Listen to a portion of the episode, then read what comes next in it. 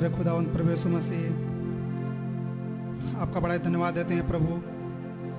Lord, आप हमारे बीच में हैं, खुदावन। अपने वायदे के मुताबिक प्रभु, जैसा कि आपने कहा खुदावन, कि जहाँ मेरे नाम से दो या दो से अधिक लोग इकट्ठे होते हैं, देखो मैं तुम्हारे बीच उपस्थित होता हूँ। हो प्रभु, हम आपका वेलकम करते हैं, खुदावन। हो प्रभु आप ही आए, खुदा प्रभु जी। सर्वप्रिय स्थान ग्रहण करें, लॉर्ड। आपका धन्यवाद देते हैं खुदावन कि प्रभु जी आप इन दिनों में हमारे लिए बड़ा ही अनुग्रहकारी रहे प्रभु। खुदावन, अपने वचनों से हमसे बातें करी खुदावन। आपका बड़ा धन्यवाद देते हैं प्रभु। धन्यवाद देते हैं खुदावन कि आपने आज इस प्रातः प्रभु जी, इस सुबह के बेला में खुदावन, आपने हमारे मार्ग को फिर से आसान किया खुदावन। कि प्रभु, हम आपके पास आकर बैठने पाए लॉर्ड, ताकि खुदावन प्रभु जी, हम आपके साथ फिर से ऊंचाइयों में उठ सके लॉर्ड। खुदावन, आपसे बातें कर सकें। आपका बड़ा ही धन्यवाद देते हैं खुदावन। प्रभु जी सच्चा लॉर्ड। आपने बड़ी दया भरे हाथों से खुदावन, निगाहों से मैं देखा है खुदावन। प्रभु जी, आपकी करुणा भरी दृष्टि हमारे को बनी रही खुदावन। लॉर्ड, आपने हमारी लड़ाइयों को लड़ा खुदावन। ओ, आपका बड़ा धन्यवाद देते हैं, लॉर्ड। सच है, प्रभु, आप महान हैं। आप ही सारे आदर, सारी स्तुति, सारी महिमा के योग्य हैं, प्रभु। खुदावन प्रभु जी, जब भी हम किसी नीड में पड़े खुदावन हमें हमारी चाहे कोई आवश्यकता रही हो, प्रभु। लॉर्ड जब भी खुदावन इस भूमि से खुदावन इस दुनिया से लॉर्ड कैसे हम देख रहे हैं प्रभु जी कि महामारी खुदावन एक पैंडेमिक चल रही है, प्रभु। लेकिन खुदावन हम जब भी देखे खुदावन आपको अपने पक्ष में देखे, प्रभु जी। लॉर्ड खुदावन अपने समक्ष खुदावन अपने सामने हमें सड़ियों को लड़ते हुए देखे हैं खुदावन हो प्रभु जी, जिसके तहत खुदावन हम अब तक बचे हुए हैं, प्रभु। लॉर्ड हम यहाँ पे हैं खुदावन तो प्रभु जी से हमारे कोई काम नहीं लॉर्ड हो खुदावन. प्रभु जी एक एक योद्धा बड़े बड़े डॉक्टर खुदावन. लोग जो दवा भरते थे. प्रभु जी, जिनको बहुत सारा नॉलेज था, खुदावन हम ये तो ये दवा सिखा लेंगे, ये ले लेंगे, हमारे पास ये एक्सिस है, जिससे हम बच जाएँगे. वो नहीं बच पाए प्रभु. हो हो खुदावन. लेकिन प्रभु, धन्यवाद देते हैं, खुदावन, कि आपने हमारे लिए लहू उस लहू को प्रोवाइड कर दिया, खुदावन. हो, प्रभु जिसके आगे खुदावन कोई नहीं टिक सकता प्रभु। लॉर्ड, आपने कहा कैसे? बस तुम एक चीज़ शुरू कर लो तुम्हारे ऊपर वो टोकन लगा हो। ओ खुदावन उस टोकन को भी आप ही लेकर हमारे बीच में चले आए खुदावन ताकि प्रभु जी उसे हम अपने ऊपर लगा सके लॉर्ड। खुदावन अपने वचन को खोल कर बताया प्रभु, कि वो टोकन लगाया भी कैसे जाए खुदावन प्रभु, हमें तो लगाना भी नहीं आता था लॉर्ड। लेकिन खुदावन आपने कैसे वचन को खोला?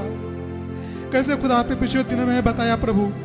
लॉर्ड सिया को खोल कर दिखा रहे थे खुदावन कि जैसे उसे एक पुस्तक मिली लॉर्ड और कैसे जब वो पुस्तक को पढ़ने स्टार्ट किए, उस पुस्तक में जीवन में काम करना स्टार्ट किया प्रभु। और कैसे वो जहाँ पे गलती थी, हर एक कमियों को खुदावन उसने दूर करना स्टार्ट किया पुस्तक के अकॉर्डिंग प्रभु जी, आपने बड़ी दया करी खुदावन और खुदावन हम देखते हैं कैसे उनके बीच में फंसा पर मनाया गया खुदावन दूसरे पर नहीं मनाया गया था लोग उनके जीवन में बहाली आ गई प्रभु जी। और कैसे आपने आकर कहा कि वो निश्चय तेरे जीवन भर तेरे सामने कोई न टिक नहीं पाएगा? ओ, धन्यवाद देते हैं प्रभु जी हमारी के स्कूली पुस्तक के लिए प्रभु। जो कि खुदावंद आपने हमारे लेके आगे प्रभु। लॉर्ड, आपने हमें उसका बेनिफिशरी बना दिया खुदावन प्रभु जी हमारे लिए सेवकाइयों को रखा, जो खुदावन हमें पढ़ के सुनाने स्टार्ट की की प्रभु। हो खुदावन और कैसे खुदावन बड़ी आपने हमारी मदद करी प्रभु। ये खुदावन हम उस पर इस एक्शन में लेके आने पाए खुदावन प्रभु जी आपके दया आपके बनी रहने पाई, आपको बड़ा धन्यवाद देते हैं प्रभु। लॉर्ड, सच बात है लॉर्ड, आप महान हैं। आप ही सर्वशक्ति महान है, खुदावन। ओ प्रभु, लॉर्ड, आपको यह भला लगा खुदावन, आपको यह अच्छा लगा खुदावन, कि प्रभु जी, आप हमारे प्रभु बने। ओ खुदावन, हम आपको हे अब्बा, हे पिता का के पुकार सके। आपको बड़ा धन्यवाद देते हैं खुदावन। आपका नाम हुआ करते हैं, लॉर्ड। प्रभु जी, आप ही आए, लॉर्ड। हम में से हर भाई बहनों खुदावन, हम आप ही बातें करें, प्रभु। धन्यवाद इस बात के लिए, खुदावन, कि प्रभु जी, आपने हमारे बीच में, लॉर्ड, खुदावन इंस्ट्रूमेंट दिए, खुदावन। हर एक नेट का एक्सेस दिया, प्रभु जी, जो हमारे भाई बहन खुदा अपने स्थानों से तो जुड़ पाते हैं, प्रभु जी। ताकि, लॉर्ड, हम सब आपकी वर्शिप कर नहीं पाए, खुदावन। खुदावन, प्रभु, ये आप हैं, लॉर्ड, जो हर चीज़ प्रोवाइड करते हैं, प्रभु। हो, खुदावन, मेरी दुआ है, प्रभु जी। काश आप ही हैं लॉर्ड अपना तेज खुदावन लॉर्ड आपके हर एक मंदिर जो कि हर एक जगह पे बैठा हुआ है, प्रभु जी जुड़े हुए हैं लॉर्ड एक बार फिर से आपका तेज इस भवन में चमके लॉर्ड हर एक हृदय में खुदावन जो ज्योति चमके, प्रभु. हो लॉर्ड और अंदर से वर्षिप निकल के आने पाए खुदावन ये सच्चे बात है, प्रभु जी, कि हमें प्रभु जी साहित्य दुआ भी नहीं करने आती खुदावन प्रभु जी, मेरी दुआ है, प्रभु, आप ही हमारी इस प्रार्थनाओं को खुदावन चाहे जैसी भी हो, प्रभु, ले ले लॉर्ड काश प्रभु जी आपके समझ ग्रहण होने हो जाए खुदावंद। आप इसे कबूल कर ले प्रभु। ओ खुदावंद, आप हर एक हृदय को जानते हैं प्रभु। खुदावंद, हमारे बीच में लौट जिस भाई बहन की खुदा जो भी आवश्यकता है लौट आप बेटर जानते हैं प्रभु। खुदावंद, आप ही उनके हृदय को देखें लौट प्रभु जी, आप यह रफा है, खुदावंद। आप हर एक के लिए उपाय करने वाले खुदावंद है प्रभु। ओ खुदावंद, आप ही हर एक की लड़ियों को लड़ते हैं खुदावंद। प्रभु, हम बड़ी बड़ा मदद करें खुदावंद। प्रभु जी, हम आपके वर्ष से आत्मा सच्चाई करना चाहते हैं, खुदावन। प्रभु जी, आप ही हैं, लॉर्ड। हमें ऊँचे आयाम में खुदावन। एक प्रभु जी, उठा ले चले खुदावन। इस पृथ्वी के रल से, प्रभु जी। हो, खुदावन, हम आपको वर्षिप करना चाहते हैं, प्रभु जी। हम आपकी तारीफ़ करना चाहते हैं, खुदावन। क्योंकि आप हमारे प्रभु हैं। आप हमारे राजा हैं। आप ही हमारे दुरा हैं। ओ आपका नाम मुबारक हो। सारी बातों में आपका धन्यवाद देते हैं, प्रभु जी। आपके नाम की जो तारीफ़ करते हुए छोट से बिंदी प्रार्थना उद्धार करता पर उस मसीह। आपके पवित्र सामर्थ्य नाम में होकर चढ़ाते हैं हालेलुया आमेन खुदा उनका नाम मुबारक हो। हालेलुया आमेन इस एक और अवसर के लिए जो हमें और आपको मिल गया। आमेन कि अपने खुदावंत की स्तुति आराधना करने पाए। हालेलुया अरबों खरबों के बीच में से। आमेन मैं अपने खुदाबंद के अपने हाथों को उठाकर मुँह को खोल कर तारीफ़ करेंगे। आमेन हालेलुया क्योंकि वो यहाँ है। भैया जब कैसे देखते हैं, दुनिया में कोई फ़ंक्शन होता है, वहाँ पहले से ही माहौल बनाते हैं लोग इससे पहले कोई सॉन्ग को गाते रहते हैं, लेकिन हमारे महान खुदावंदे कभी लेट नहीं होते। कैसे बोले तुमसे पहले उपस्थित होता हूँ। हालेलुया अपने खुदावंत के तारीफ़ में सॉन्ग को गाएँगे 201 नंबर। हो शुक्रिया खुदा का।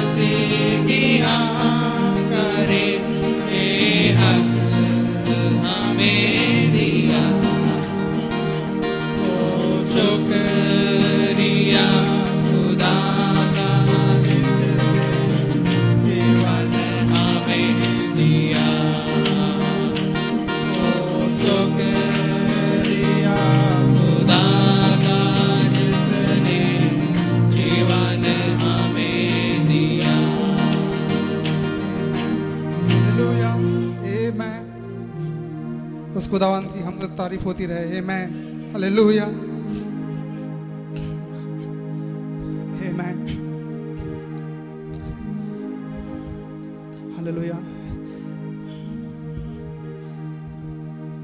खुदावंत की तारीफ़ लिए, के लिए मैं एक छोटी सी गवाही रखना चाहता हूँ। आमेन हालेलुया जो खुदावंत ने हमारे आपके बीच में इस समय कर रहे हैं, इससे खुदावंत को महिमा मिले। आमेन हालेलुया बात कुछ इस प्रकार से, हम बहुत पहले अभी घर पे गए हुए थे। उससे पहले हमने कुछ गैस सिलेंडर था अपने पास लिए हुए थे। जो कि हमेशा इस्तेमाल करते हैं, अपने घरों में, बड़ा सिलेंडर था।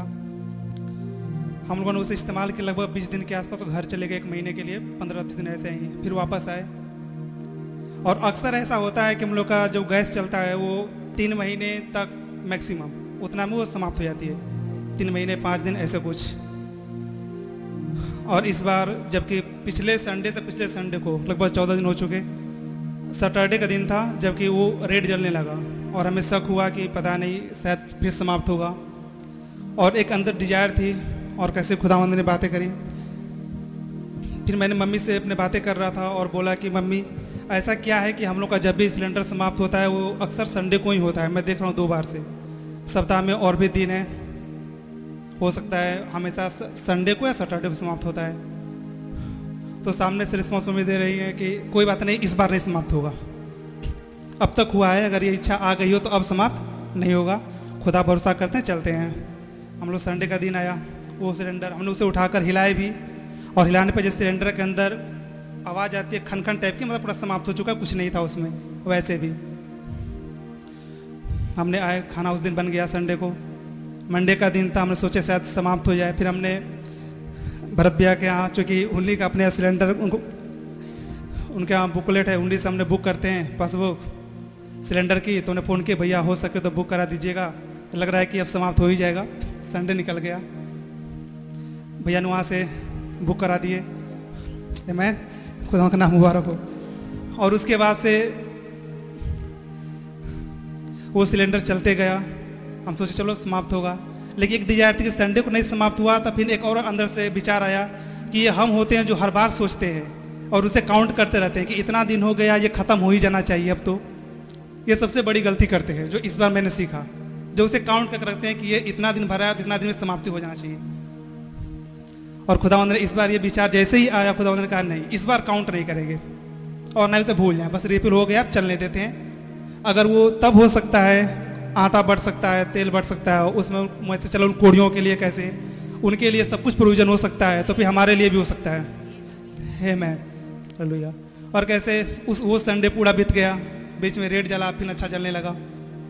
सात दिन बीत गए, ख़त्म नहीं हुआ। फिर सात दिन बीते, चौदह दिन हो गए। अभी अभी भी चल रहा है और आज भी खाना बन के हम यहाँ पे खड़े हुए हैं। खुदावंत का नाम मुबारक हो।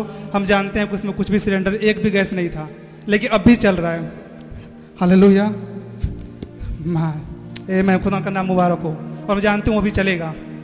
हे मैन क्योंकि हमारे खुदा महान है। वो कामों के अब भी कर रहे हैं। हालेलुया।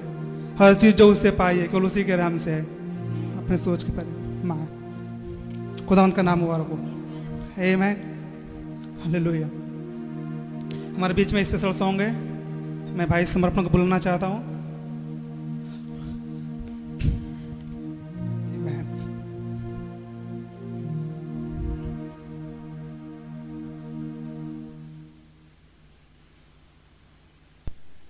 आप सभी को प्रेज लॉर्ड मैं खुदावन की तारीफ़ में गीत गाना चाहता हूँ, जिससे खुदावन को ही महिमा मिले।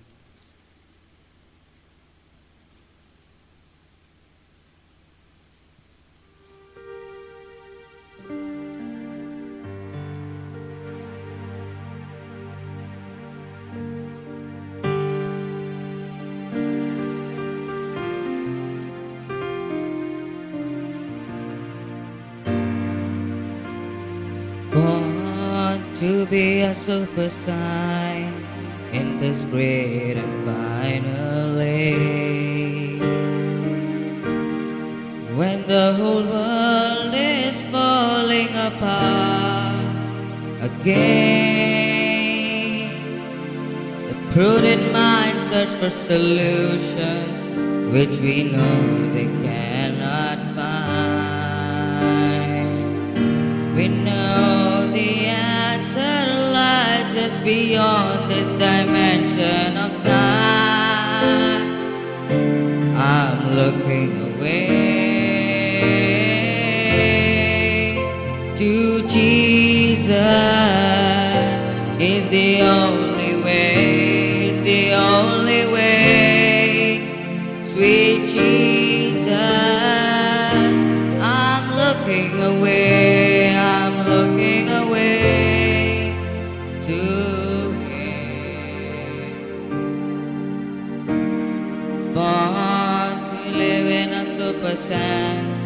far beyond what man can perceive.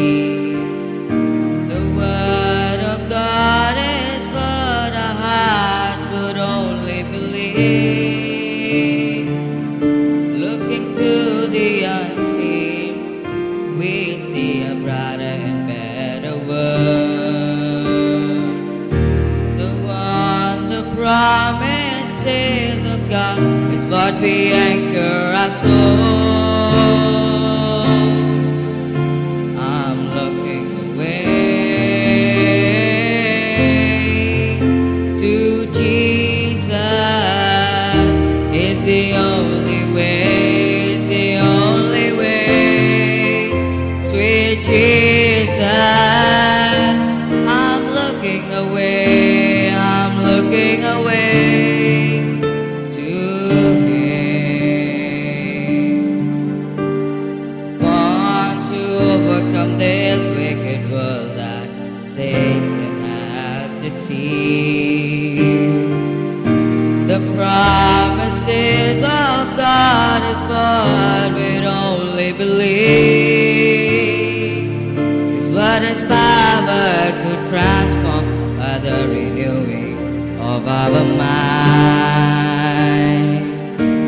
see the judgments of God. We're at the end of time.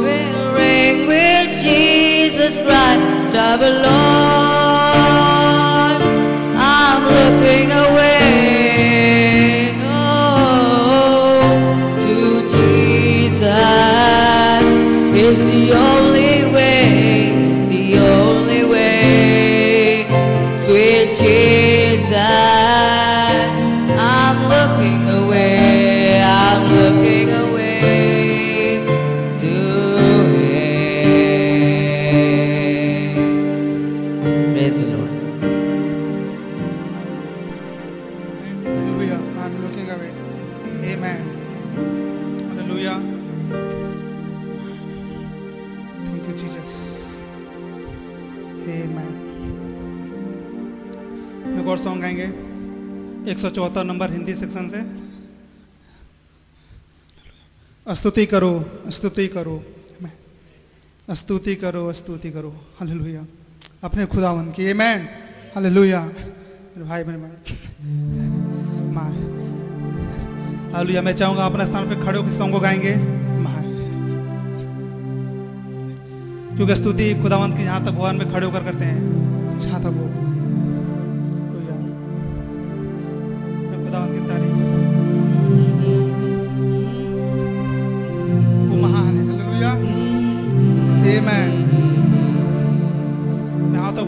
उनकी तारीफ़ करेंगे।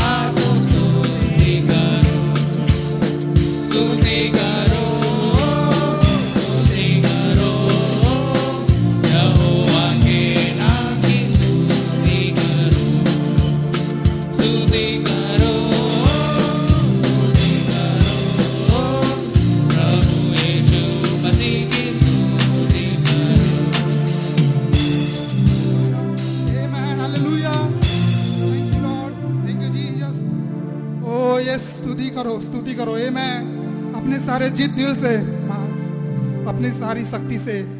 ओ हालेलुया अपने यवा का स्तुति करो। Hallelujah Amen. Thank you, Jesus. Hallelujah जबकि हम लोग खड़े हैं अपनी आँखों को बंद करेंगे अपने हाथों को उठाएँगे। Lord Amen.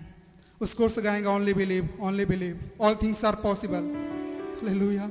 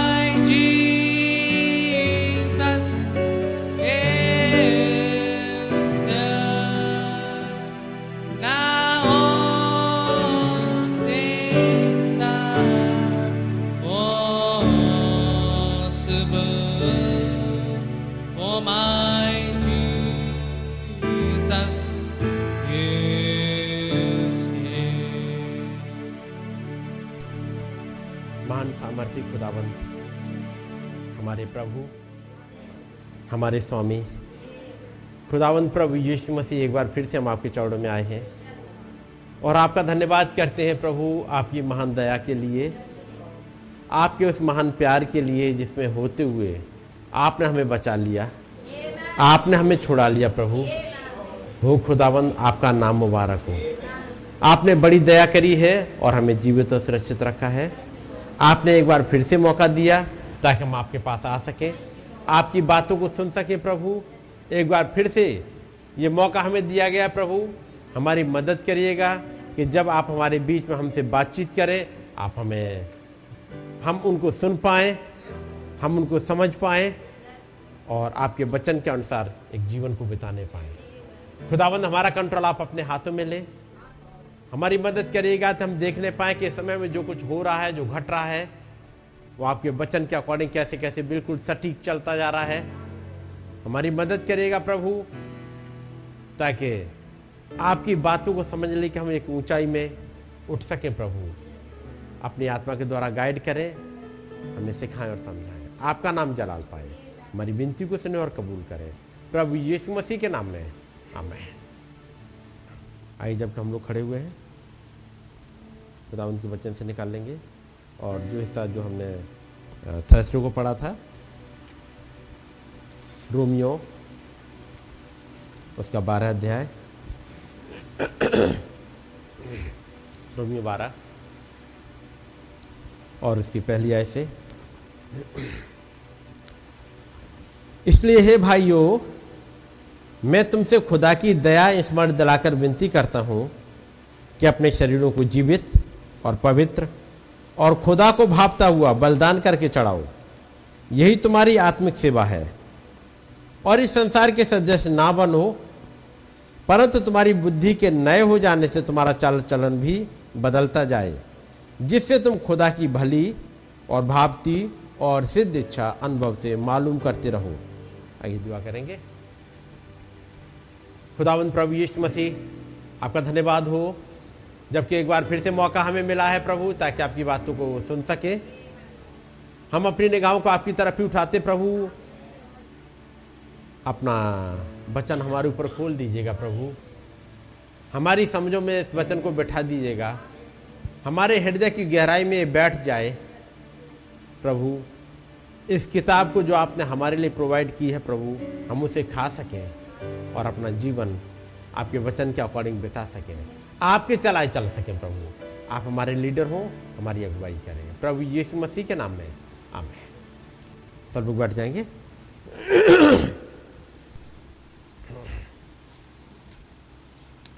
खुदावंत का धन्यवाद हो? कि खुदावंत ने दया करी। एक बार फिर से ये मौका मिला कि सुबह के समय हम अपने खुदावंत के पास आ सके। और जब थर्सडे को हम लोग देख रहे थे, वो हिसाब को याद है। थर्सडे को हम लोगों ने क्या क्या पढ़ा था? जी? युज्या? या योशिया वाले हाँ। योशिया वाला आपने हिस्सा पढ़ा था?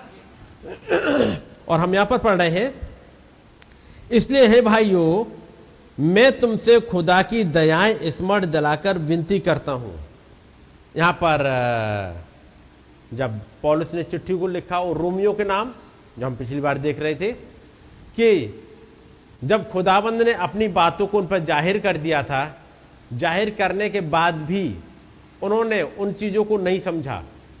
खुदाबंद के वचन को प्रॉपरली नहीं समझा। तो फिर वहाँ पढ़ा हमने, उनका निर्बुद्धिमान अंधेरा हो गया। पढ़ा है? वो तमाम तरह के मूर्ति पूजा में फंस गए। वो तमाम तरह के विचार में फंस गए। वो सदोमी बन गए। देखा था आपने पिछली बार? और, जब आप पढ़ोगे वो लोग जो इसराइली है, वो उन सब में पाए जा रहे थे। एक ऐसी मूर्ति पूजा में, एक ऐसे कामों में जो अन्य जाति लोग करते थे। ये सब काम अन्य जातियों के थे, लेकिन ये इसराइली उसमें मिले। मिले, आपने देखे थे? तो कितना ज़रूरी है व्यवस्था की पुस्तक को पढ़ते रहना और उसमें चलते रहना। क्योंकि व्यवस्था की पुस्तक बहुत सी भेद खोलती है। ये व्यवस्था की पुस्तक में बस यही नहीं लिखा है, कि आप आइएगा और बाइबल पढ़िएगा बस और बैठे रहिएगा। वो व्यवस्था की पुस्तक आपके ऊपर बहुत कुछ खोलेगी। जब खुदाबंद ने मूसा को भेजा, लोगों के पास, कि मेरे लोगों को वहाँ से निकाल ले आए तो एक बात कही थी खुदाबंद ने, कि इन लोगों को एक बात बता दे। उन लोगों की तरह उन जातियों की तरह जो वहाँ रहती हैं और जिनको मैं तुम्हारे बीच में से निकाल दूँगा उनकी तरह के काम मत करना। पढ़ा है? आ, ये मिलेगा आपको निर्गमन में।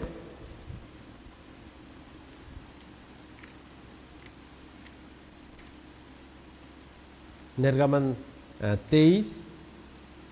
यहाँ पर खुदाबंद कहते हैं मैं एक दूध तेरे आगे आगे भेजता हूँ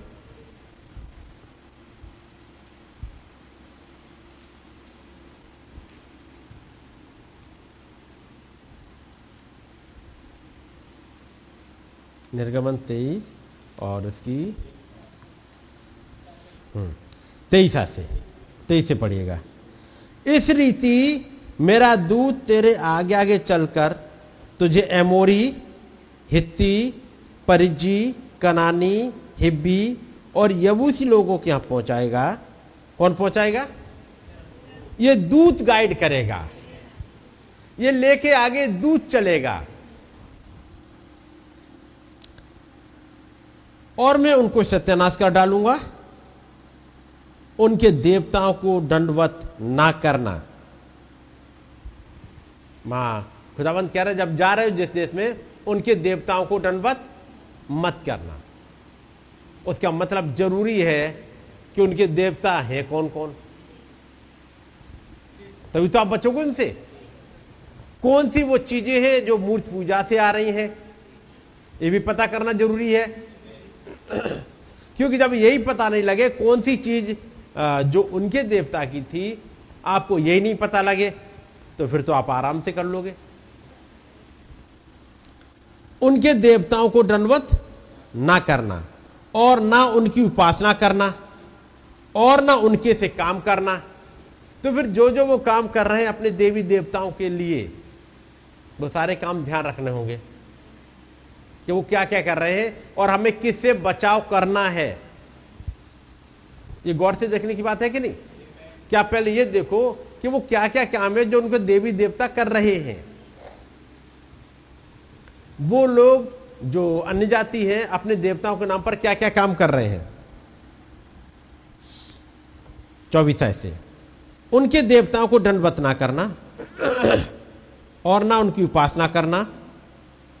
ना उनके से काम करना वरन उन मूर्तियों को पूरी रीति से सत्यानाश कर डालना, उन लोगों की लाटों को टुकड़े टुकड़े कर देना, और तुम अपने खुदा यहोवा की उपासना करना, ठीक है नहीं? उनकी सब चीज़ों को खत्म कर देना। और तब खुदाबंद कहते हैं, मैं उनके बीच में बर्रे भेजूँगा, उन तमाम कामों को करूँगा बत्तीस आय से ना तो उनसे वाचा बांधना। हाँ बाचा भी मत बांधना। जी। और ना उनके देवताओं से। जी। वे ना उनके ना उन लोगों से और ना उनके देवताओं से। हम्म, वे तेरे देश में रहने ना पाए। जी। ऐसा ना हो कि वे तुझसे मेरे विरुद्ध पाप कराएँ। हम्म। क्योंकि यदि तू उनके देवताओं की उपासना करे तो यह तेरे लिए फंदा बनेगा। जी। यदि तू उनके देवताओं की उपासना करे तो ये तेरे लिए फंदा बन जाएगा। फंदा समझ रहे होते? फंदा कैसा होता है?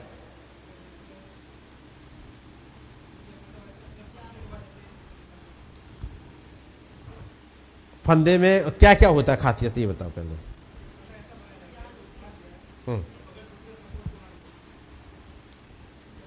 हाँ नंबर एक फंदा तो ऐसा होता है जो दिखता नहीं है। वो समझ में नहीं आता है कि वो फंदा है। कब तक समझ में नहीं आता है? जब तक फंस ना जाओ, यानी फंदा फंसा के मौत तक ले आएगा। फंदा फंसा के मौत तक ले आता है। लेकिन तब तक समझ में नहीं आता जब तक फंस ना जाओ। जब फंस गए हैं, अब निकलने का ढूंढ रहे हैं, अब निकलता नहीं। और जो निकालने वाला आता है, एक आएगा निकालने वाला। जो आ रहा है निकालने वाला, वो क्या करेगा?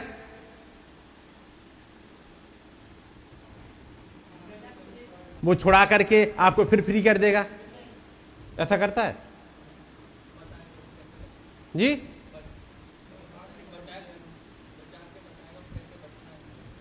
नहीं। जो फंदे को जिसने लगाया था फंदा, वो वो क्या करेगा? पकड़ेगा, मारेगा, ले जाएगा। वो इसलिए फंदा नहीं लगा रहा कि बस फंदा में फंस गए, उसके बाद आपको अलर्ट करे और फिर छोड़ दे। ऐसा नहीं कर रहा। ये फंदा लगाने वाला वो दुश्मन है। जो फंदा लगाता है, चुपचाप से बिछा देता है फंदा। पता ही नहीं लग पाता फंदा भी है। जब फंस गए, अब बचाव के लिए चिल्लाओ और जैसे ही बचाव के लिए चिल्लाओ फिर क्या होता है?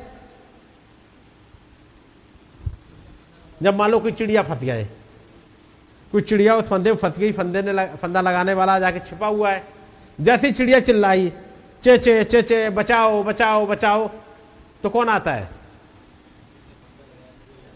बचाने वाला? नहीं।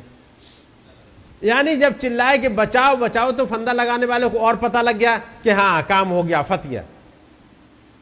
और वो आया और लेके चल दिया। यही होता है। तब अब बचाव का रास्ता नहीं रहता। पहले अलर्ट हो जाइएगा क्योंकि खुदाबंद ने यहाँ पर कहलवाया बत्तीस तैतीस एक बार फिर से पढ़ो। तू ना तो उनसे वाचा बांधना हम्म। और ना उनके देवताओं से। ना उनसे ना उनके देवताओं से। आगे। वे तेरे देश में रहने ना पाए हम्म। ऐसा ना हो कि वे तुझसे मेरे विरुद्ध पाप कराएँ हम्म। क्योंकि यदि तू उनके देवताओं की उपासना करे तो यह तेरे लिए फंदा बनेगा। जी। तुझे ये पता भी नहीं लग पाया कब किस फंदे में फंस गया। योशिया के समय के लोग जो हम देख रहे थे उससे पहले के राजा ये समझ भी नहीं पाए कि वो किसी फंदे में फंस गए हैं। फंदे में छोटे मोटे फंदे में नहीं फंसे थे। पिछली बार का हमने शायद पूरा पढ़वाया था या नहीं? पूरा पढ़वाया था ऐसा। वहाँ के लोग कैसे हो गए थे? कैसे कैसे बुरी हालत में फंसे हुए थे? और यहाँ पे लिखा हुआ है, वे तेरे देश में रहने ना पाए, ऐसा ना हो कि वो तुझसे मेरे विरुद्ध पाप कराएँ, क्योंकि यदि तू उनके देवताओं की उपासना करे तो ये तेरे लिए फंदा बन जाएगा।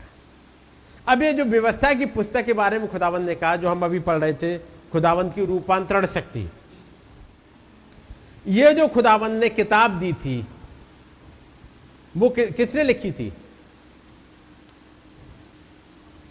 टेन कमांडमेंट तो खुदाबंद ने अपनी उंगली से लिखे। टेन कमांडमेंट उन पट्टियों पर खुदाबंद ने अपनी उंगली से लिखे। और उसके बाद जो किताब आई आगे वो कहाँ आई? वो किताब मूसा के अंदर थी। खुदाबंद ने कुछ चीज़ें दिखाई थी। कुछ चीज़ें समझा दी थी। ठीक है नहीं?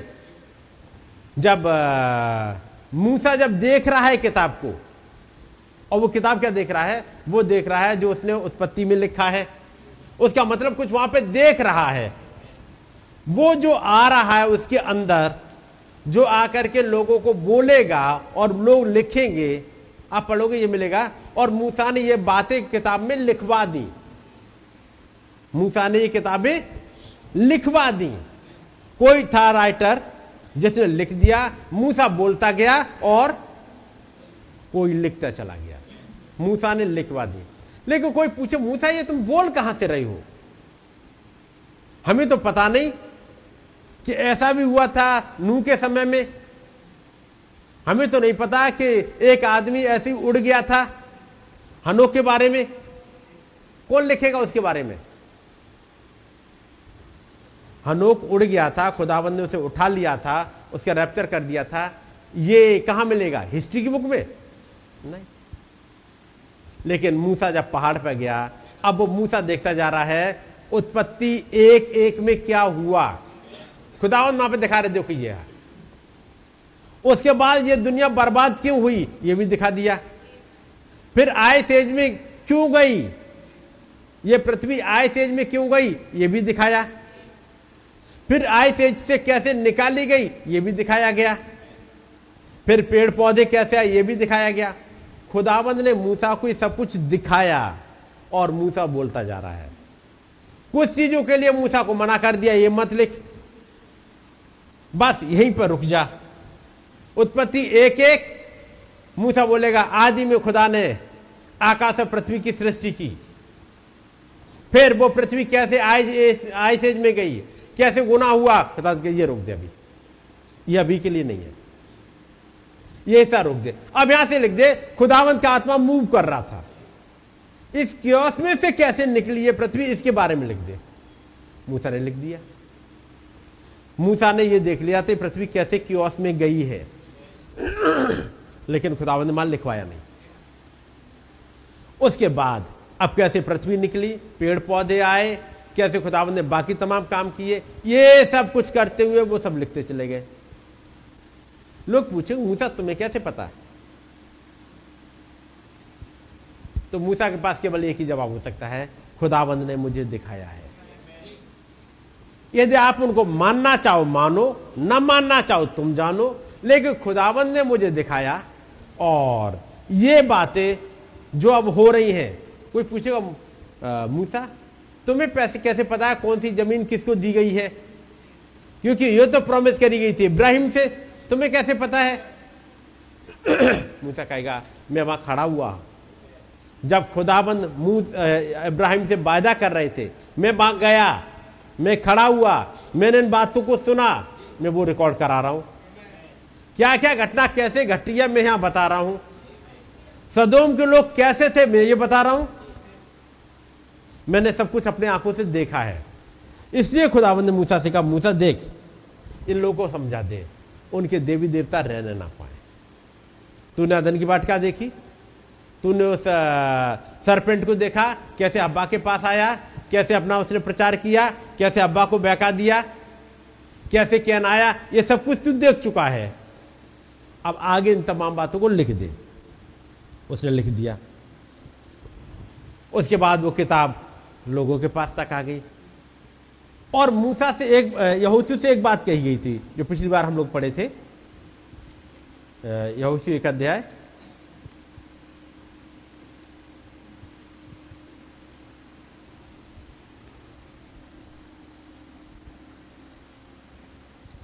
सातवीं आयत। इतना हो कि तू हियाव बांधकर और बहुत दृढ़ होकर जो व्यवस्था मेरे दास मूसा ने तुझे दी है उन सब के अनुसार करने में चौकसी करना।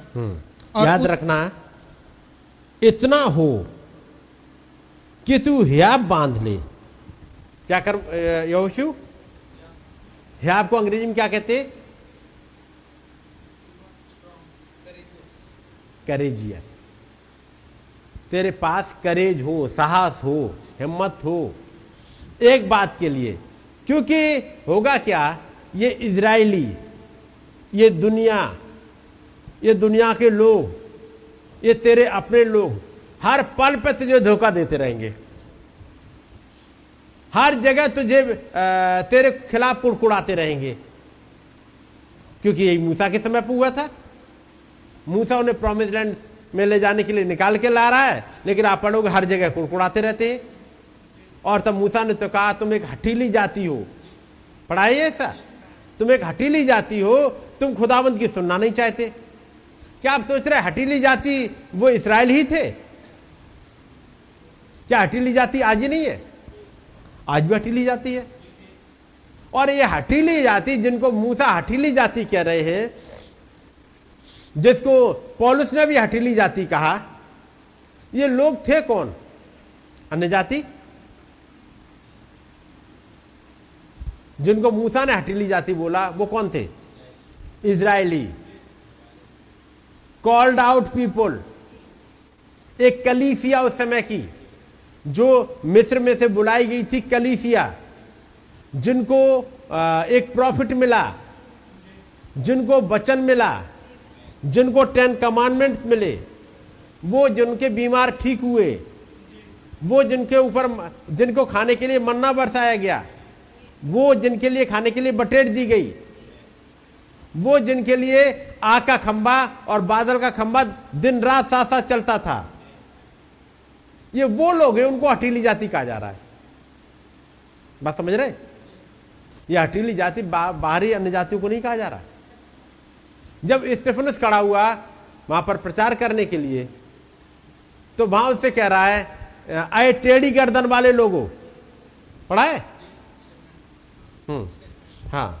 टेढ़ी गर्दन वाले मतलब जिनकी गर्दन बड़ी वो हो गई है, अकड़ू।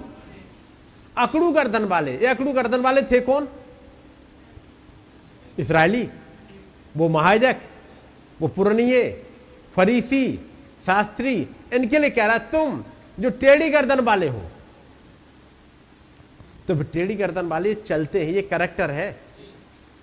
और तब इस युग में जब नबी वहाँ खड़े हुए, उन्होंने एक मैसेज लिया, खुदा की रूपांतरण शक्ति, जो पिछली बार हम पढ़ रहे थे उसी वाले हिस्से में से पढ़ रहा हूँ।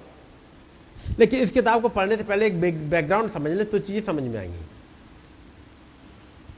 मूसा, जब उनके बीच में खड़ा हुआ है, किताब मूसा को हाथ में नहीं दी गई। मूसा खुद ही किताब था। मूसा जो कुछ बोलेगा, वो खुदा का वचन होगा। ये मूसा की अपनी सोच नहीं है जो बोल रहा है। जब वो किताब में लिखवाने के लिए आया, मैं कहूँगा जब मूसा खड़ा हुआ पुलपिट पे और लोगों को प्रचार करने लगा, ये मूसा की अपनी बातें नहीं थी। और कोई बैठ गया जो लिखता जा रहा है, रिकॉर्ड करता जा रहा है। मूसा बोलता गया और कुछ लोग लिखते गए और फिर एक किताब बन गई। ऐसे हुआ? आपको मिलेगा यहाँ पर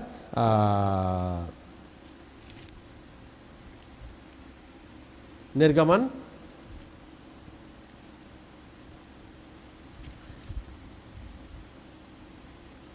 और उसकी उन्नीस अध्याय।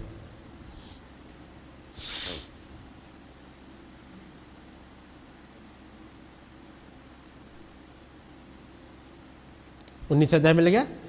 पांचवी आय से। इसलिए अब यदि तुम निश्चय मेरी मानोगे और मेरी वाचा का पालन करोगे तो सब लोगों में से तुम ही मेरा निज धन ठहरोगे। हम्म। समस्त पृथ्वी तो मेरी है। जी। ये और... तुम मेरा निज धन ठहरोगे। समस्त पृथ्वी तो मेरी ही है। आगे। और तुम मेरी दृष्टि में याजकों का राज्य और पवित्र राष्ट्र ठहरोगे। हम्म। जो बातें तुझे इजरायलियों से कहनी है वे ये ही हैं। हम्म। आगे। तब मूसा ने आकर लोगों के पुरानियों को बुलवाया और ये सब बातें जिनके कहने की आज्ञा यहुआ ने उसे दी थी, उनको समझा दी। जी, ये सब समझा दी और लोगों ने कहा, हम इन बातों को मानेंगे। अब आ जाते हैं, इक्कीस अध्याय हो गया, बाईस अध्याय हो गया, तेईस अध्याय। अब तेईस अध्याय पे पहुँच रहे हैं। तेईस अध्याय में खुदाबंद ने कहा एक दूत में तेरे आगे आगे भेजूँगा। फिर कहा वो लोग तेरे तू उनकी तरह की वर्शिप नहीं करना उनसे बच के रहना। चौबीस अध्याय।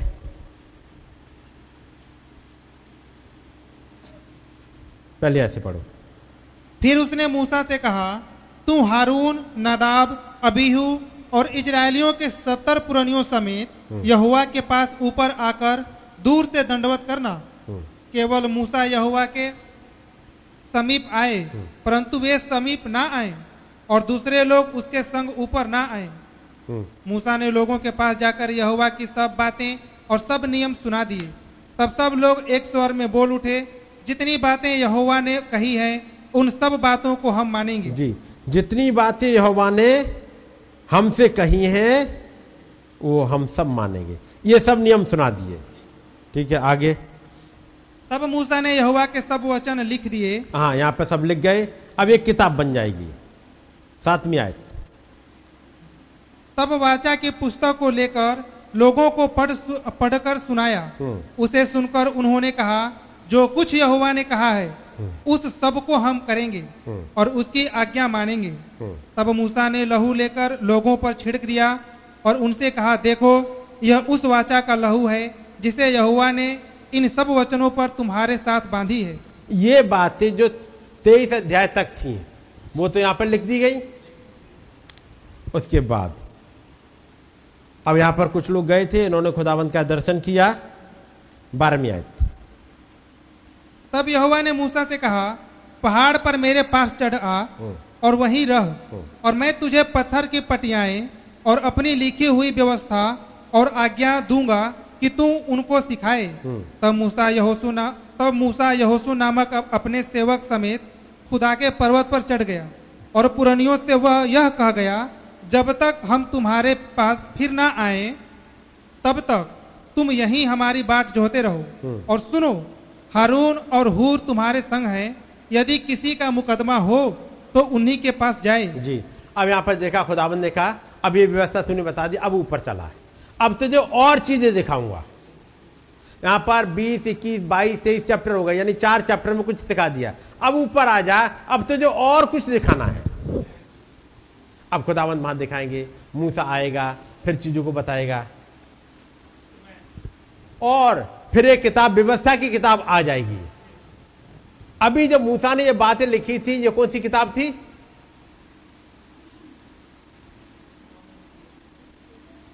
अभी तो आपने पढ़ा। सातवीं आयत। तब वाचा की पुस्तक को लेकर। ये एक बाचा की किताब है। एक बाचा की किताब है। एक एग्रीमेंट है ये। एग्रीमेंट हो गया ये चार पेज का। चार चैप्टर का एग्रीमेंट है ये। जो खुदावंद का ये रहा टेन कमांडमेंट ये रही कुछ बातें। ये एग्रीमेंट रहा। लोगों ने कहा हम मानेंगे। तो एग्रीमेंट जो हो गया कि हाँ हम मानेंगे, अब खुदाबंद पूरी उनको व्यवस्था दे रहे हैं। और मूसा से कहा ये- यहोशू से कहा, खुदाबंद ने, व्यवस्था की ये किताब तेरे चित्त से उतरने ना पाए। ये व्यवस्था की किताब क्या क्या सिखाएगी? व्यवस्था की किताब बहुत कुछ सिखाती है। यदि आप देखोगे, ये व्यवस्था की किताब क्या सिखा रही है? जैसे कल मैं बातचीत कर रहा था, याद रखिएगा, जो किताबें लिखी गई हैं, उत्पत्ति की किताब, उत्पत्ति से लेके, और यूसुफ तक हो गई। निर्गमन की किताब में क्या क्या आपको मिलेगा? क्योंकि आगे की चार किताबें रह गई हैं। निर्गमन, लय व्यवस्था, गिनती, व्यवस्था विवरण। निर्गमन की किताब में कितना हिस्सा मिलेगा? गिनती में क्या मिलेगा? लय व्यवस्था में क्या मिलेगा? व्यवस्था विवरण में क्या क्या मिलेगा?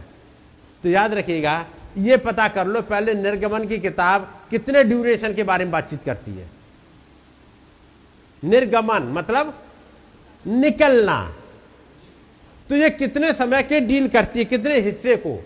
जरा एक हिस्सा देख लीजिएगा जरा। ताकि ये भी पॉइंट एक रखते हुए आगे चलेंगे। निर्गमन पहला अध्याय आपको मिल जाएगा। इसराइलियों ने खुदावंत के सामने दुहाई दी। खुदावंत ने निकाल लिया और निर्गमन खत्म कहाँ हो रहा है? पहले जरा देख ले क्या क्या है निर्गमन की किताब में जल्दी से, ताकि एक बैकग्राउंड मिल जाए। निर्गमन बारह अध्याय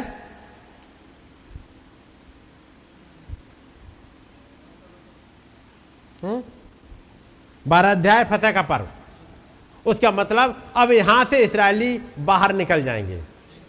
बारह अध्याय तक इसराइली मिस्र में है। समझ गया नहीं? बारहवा अध्याय, वो फतेह का पर्व मनाएँगे और फिर निकल जाएँगे। ठीक है नहीं? तो बारह अध्याय, तेरह अध्याय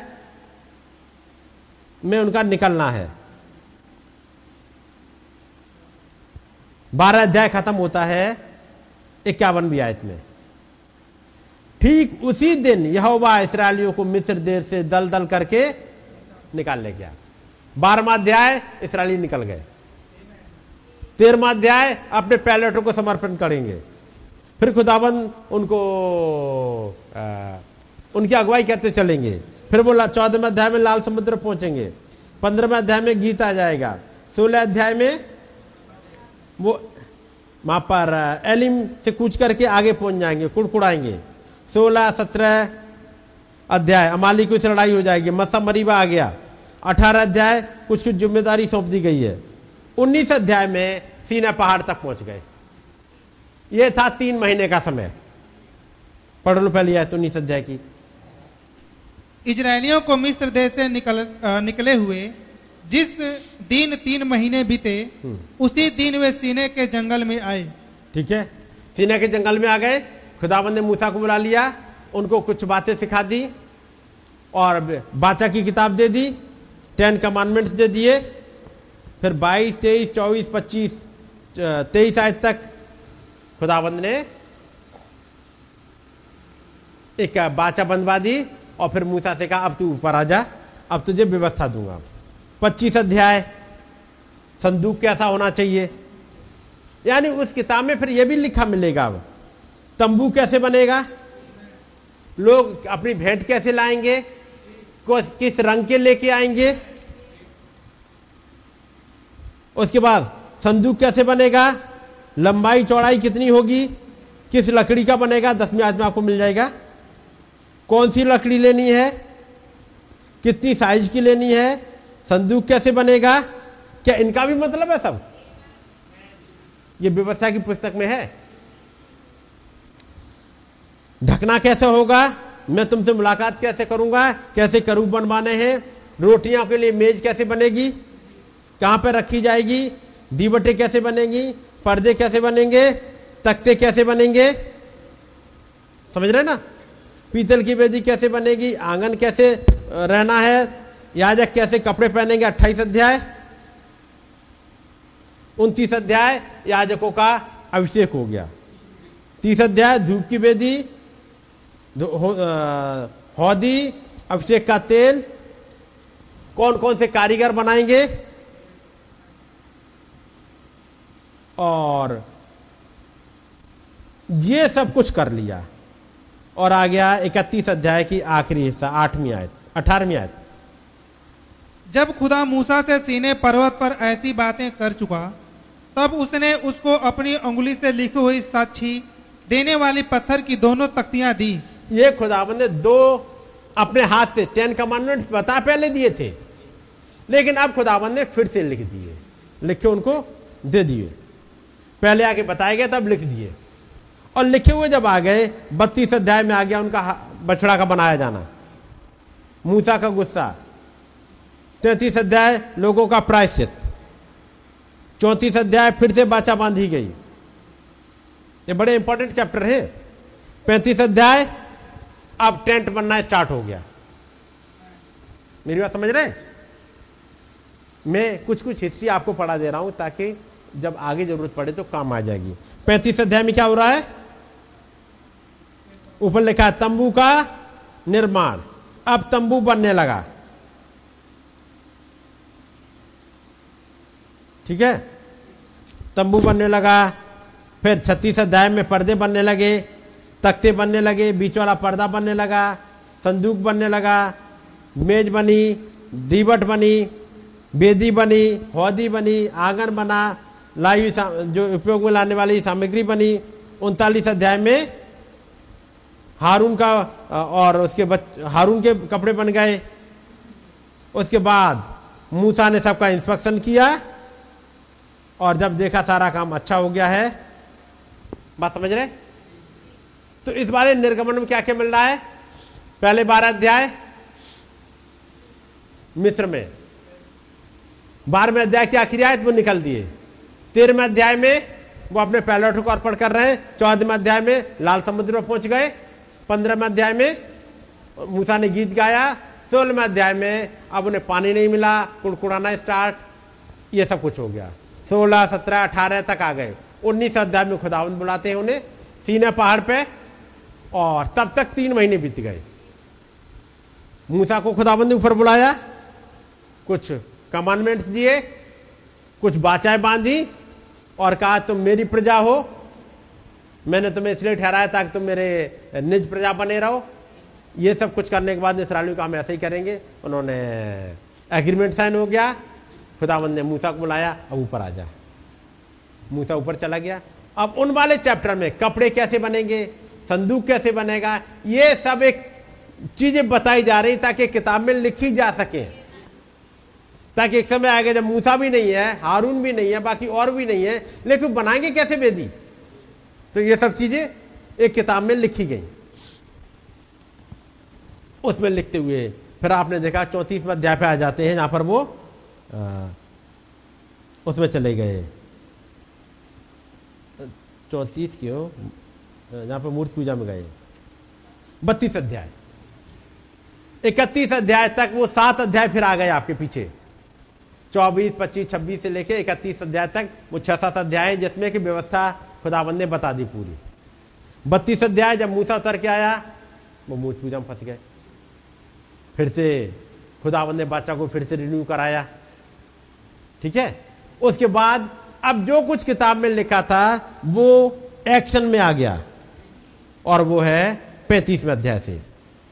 अब यहाँ पर उन्होंने वो चीज़ें जो खुदावंद ने मूसा को दिखाई थी, अब लोगों ने बनाना स्टार्ट कर दिया। कौन बनाएगा? ये कहाँ लिखा मिलेगा? व्यवस्था की किताब में।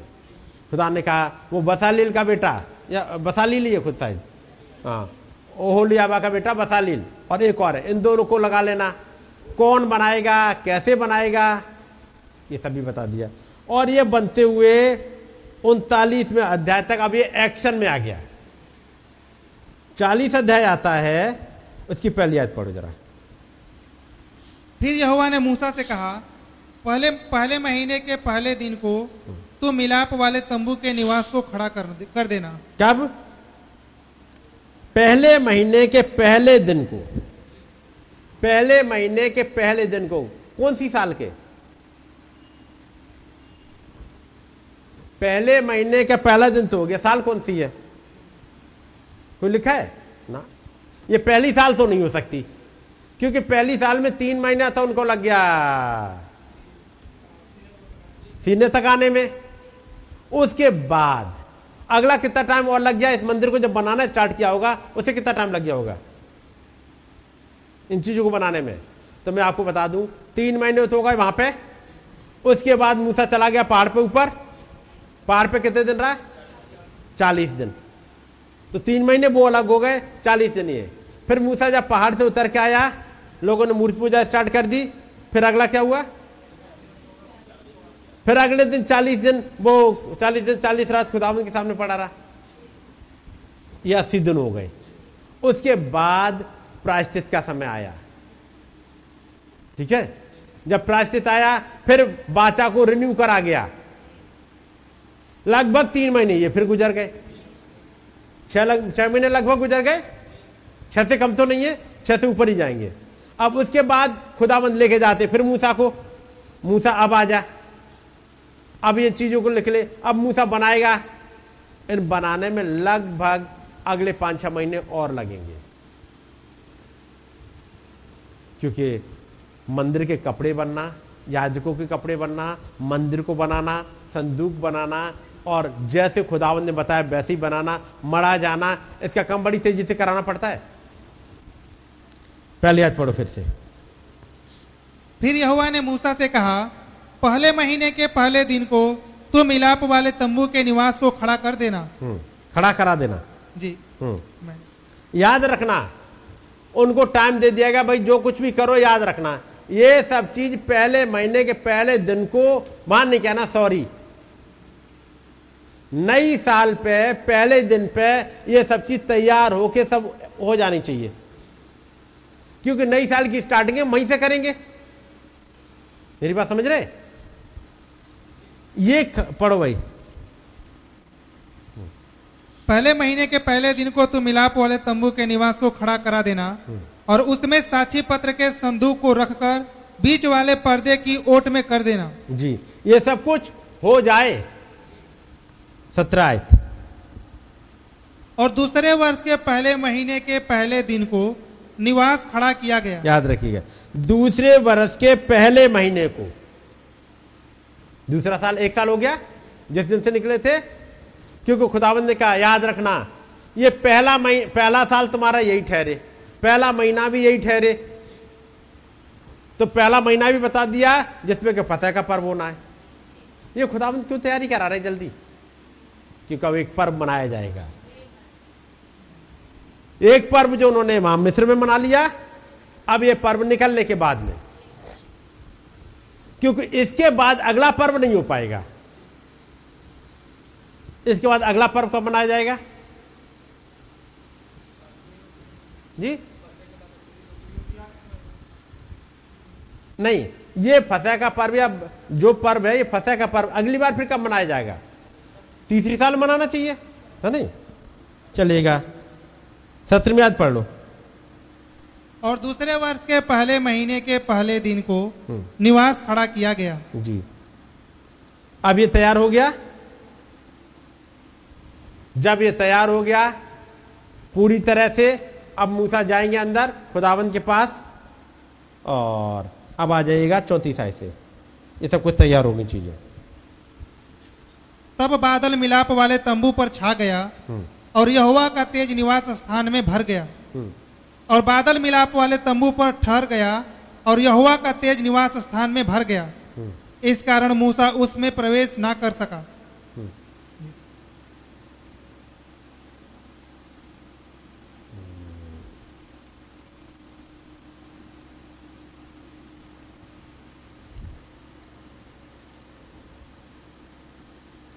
एक चीज़ और मैं पढ़ दे रहा हूँ आपके साथ।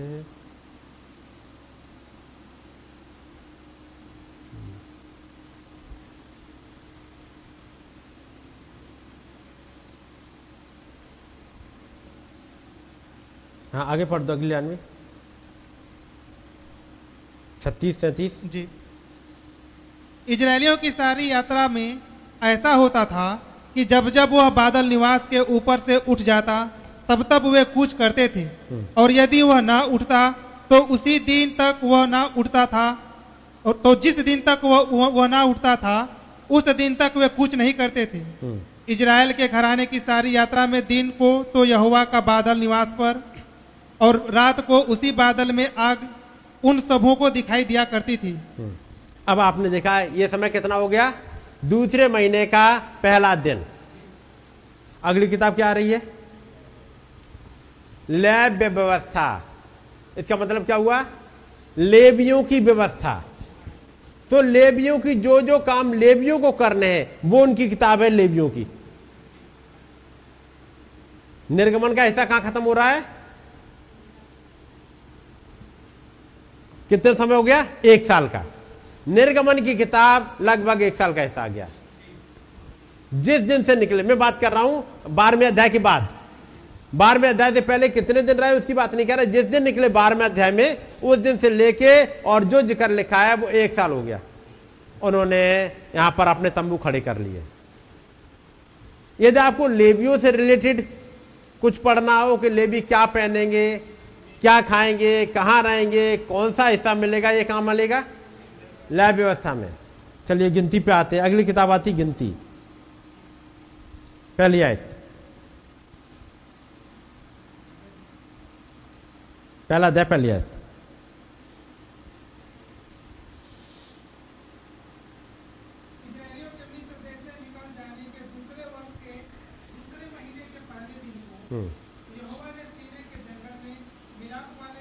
मूसा से कहा अब याद रखिए कंटिन्यूशन में कौन सी किताब है? जब बीच में एक किताब आ गई जिसका नाम है लय व्यवस्था। लेकिन आप देखोगे निर्गमन के बाद निर्गमन पहला अध्याय और निर्गमन आ, का आखिरी अध्याय एक साल खत्म हो गया।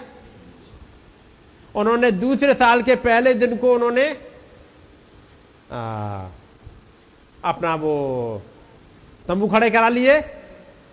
उसके बाद 10 तारीख को मेमना ले लेंगे 14 तारीख को मेमना बलि करेंगे।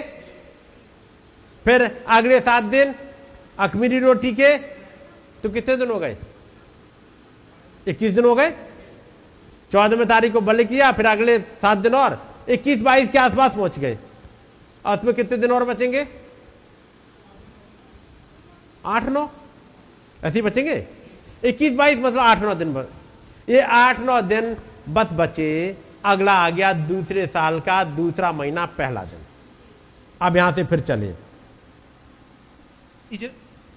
इज- इजरायलियों के मिस्र देश से निकल जाने के दूसरे वर्ष के दूसरे महीने के पहले दिन को। याद रखें दूसरे महीने के पहले दिन को। पहला महीना गुजर गया उन तीन पर्वों में। ठीक है नहीं? उन तीन पर्वों में पहला महीना गुजर गया दूसरा महीना आ गया। अब खुदावंदे का काउंटिंग कर लो। जितने बीस साल या उससे ऊपर के हैं पढ़ो जल्दी से बेटा। पहले दिन को यहुआ ने सीने के जंगल में मिलाप वाले तंबू में मूसा से कहा इजरायलियों की सारी मंडली के कुलों और पितरों के घरानों के अनुसार एक एक पुरुष की गिनती नाम ले लेकर करना। जितने इजरायली 20 वर्ष या उससे अधिक आयु के हों और जो युद्ध करने के योग्य हों उन सबों को उनके दलों के अनुसार तू और हारून गिन ले। सबको गिन लेना। बीस साल या उससे ऊपर हो गए वो सब लड़ाई के लिए तैयार रहे। उन्हें सबको जाना लड़ाई के लिए। और उनकी गिनती करीब छह लाख के आसपास हो गई। अब ये लड़ाई करने के लिए प्रस्थान कैसे करेंगे? दूसरा अध्याय। कोई भी कहीं भी चल दे ऐसा नहीं होगा। दूसरा अध्याय। फिर यहोवा ने मूसा और हारून से कहा इजरायली मिलाप वाले तंबू के चारों ओर और उसके सामने अपने अपने झंडे और अपने अपने पितरों के घरानों घराने के निशान के समीप अपने डेरे खड़े करें। जी। ये इसराइली, इनकी गिनती हो गई सबकी। अब ये मूवमेंट करेंगे, अब पहले याद रखो, जो यहोवा का संदूक है, ये मिलाप वाला तंबू से ही कहते हैं। मिलाप वाला तंबू जहाँ पर खुदावन से मिलना जाता है। उस वाले तंबू के चारों ओर, पूरब की साइड में कौन रहेगा? तो आपने देखा होगा यहाँ पर, इसे मैं पढ़वाऊँगा नहीं। यहाँ पर कौन रहेगा लीडर? यहूदा। यहूदा, इसाकार जवलून ये पूरब की तरफ़ रहेंगे। इनका झंडा यहूदा लेके चलेगा और झंडे के निशान सिंह है। ये चल गए। ये अपनी मर्ज़ी से नहीं चल दे पहले ये होंगे पूरब की तरफ़। उसके बाद सबसे पहले कुछ कौन करेगा? नौमी आयत। इस रीति से यहूदा की छावनी में जितने अपने अपने दलों के अनुसार गिने गए वे सब मिलकर एक लाख छियासी हज़ार चार सौ हैं। पहले ये ही कूच किया करें। पहले ये बढ़े आगे। सबसे पहले यहूदा का झंडा ये चला जाएगा। फिर साउथ में कौन रहेगा?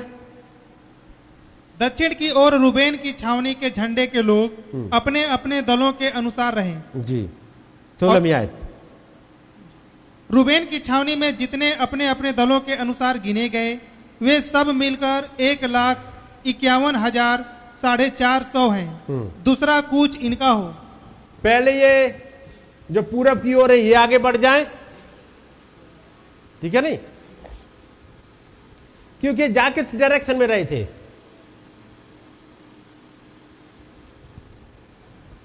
जब ये मिस्र से निकले हैं कनान में जाएँगे कौन से डायरेक्शन में?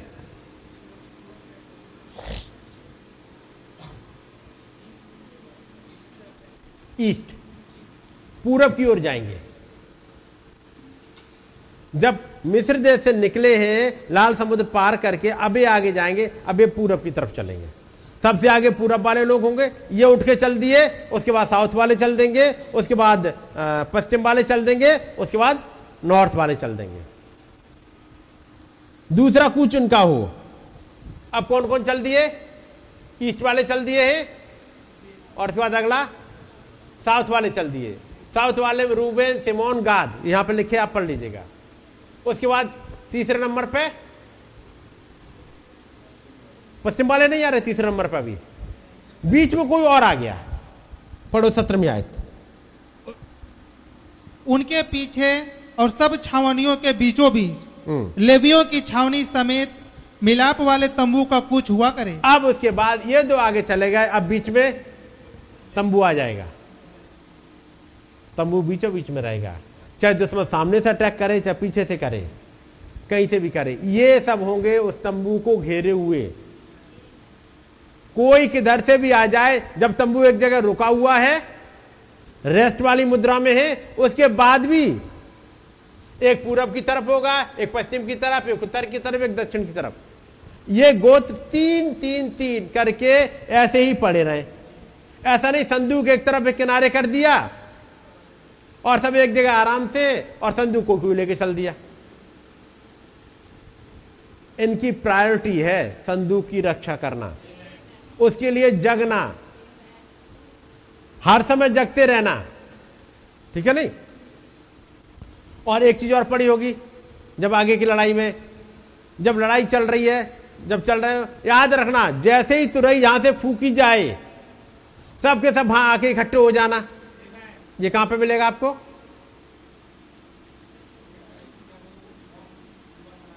जब दीवार बना रहे नई मियाँ में। नई मियाँ कहता है, कुछ लोग उधर रहेंगे, कुछ इधर रहेंगे, कुछ इधर रहेंगे, और मैं सब जगह घूमता रहूँगा, और जो तुरई फूकने वाला मेरे साथ रहेगा।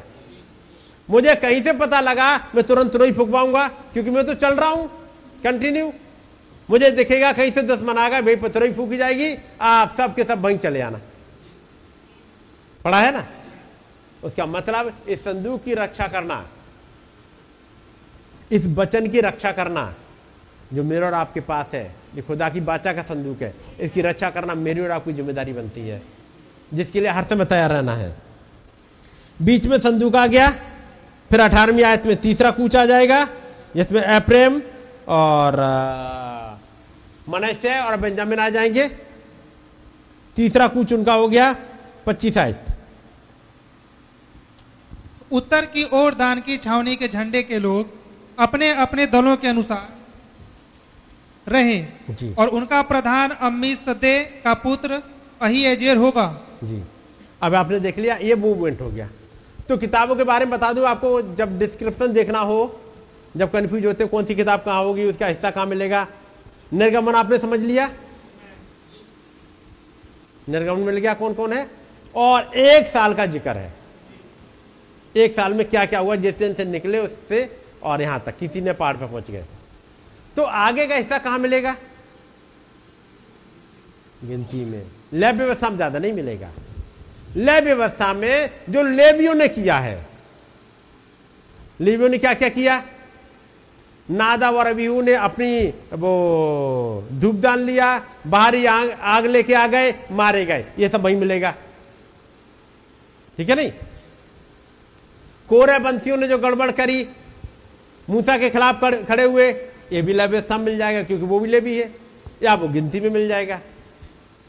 गिनती किताब कहाँ तक चलेगी? किताबें समझ गया उत्पत्ति पहले निकल गई। निर्गमन एक साल का ज़िक्र हो गया लैब व्यवस्था में लेबियों की व्यवस्था हो गई। अब कितनी किताबें बची? गिनती और व्यवस्था विवरण। व्यवस्था विवरण की किताब कहाँ से स्टार्ट होती है? लिखा है उनतालीसवें अध्याय उनतालीसवें साल के ग्यारहवें महीने में। ऐसे ही है? उसकी व्यवस्था विवरण के पहले ही चैप्टर पढ़ लो। कहाँ पर है?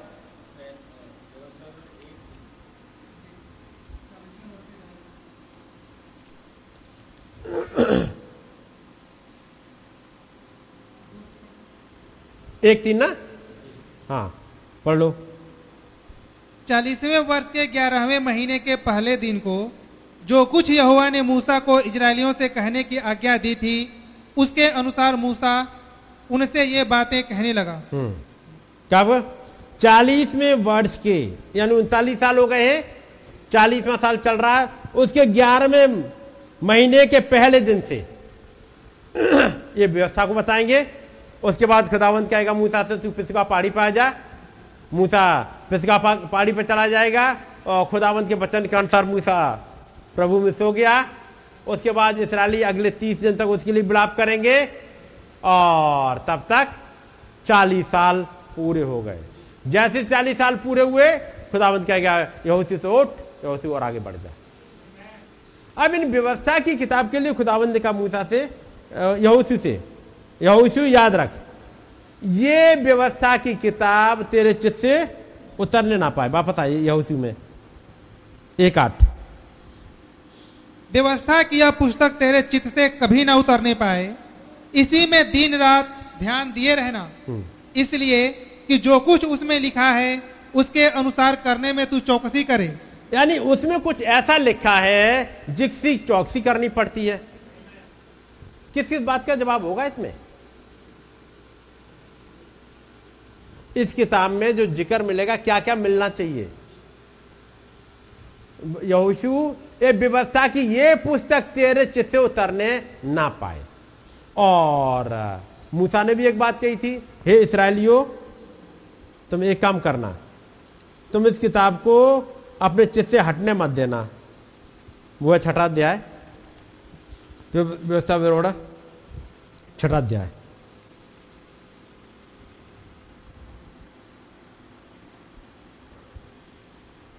उसकी चौथी आय से। हे इजराइल सुन यहोवा हमारा खुदा है यहोवा एक ही है। हम्म। तू अपने खुदा यहोवा से अपने सारे मन अपने सारे जीव और अपनी सारी शक्ति से प्रेम रखना हम्म। और ये आज्ञाएँ जो मैं आज तुझको सुनाता हूँ वे तेरे मन में बनी रहे हम्म। और तू इन्हें अपने बाल बच्चों को समझाकर सिखाया करना और घर में बैठे मार्ग पर चलते लेटते उठते इनकी चर्चा किया करना हम्म। और इन्हें अपने हाथ पर चिन्ह के रूप में बांधना हम्म। और ये तेरी आँखों के बीच टीके का काम दे हम्म। और इन्हें अपने अपने घर के चौखट की बाजुओं और अपने फाटकों पर लिखना। दूसरे शब्दों में, ये किताब तेरे सामने हर समय रहे।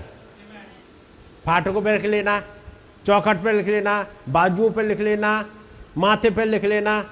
यानी ये किताब चित्त से उतरने ना पाए। और जब इस किताब को लेकर के आगे बढ़ेगा, हर काम तेरा सफल होगा। नहीं पढ़ा? हर काम तेरा सफल होगा, तू प्रभावशाली बनेगा जहाँ जहाँ तू जाएगा, वहाँ वहाँ तुझे सफलता मिलेगी, ना इसे बाएँ मोड़ना और ना इसे दाएँ मोड़ना। तो इस किताब में बहुत कुछ होगा। और अब यहूसी की किताब में जब हम आते हैं,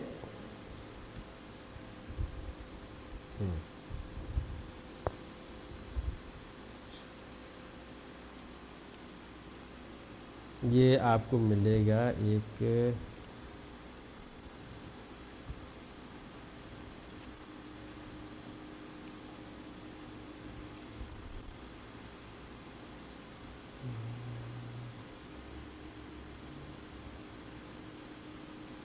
इसी चार उन्नीस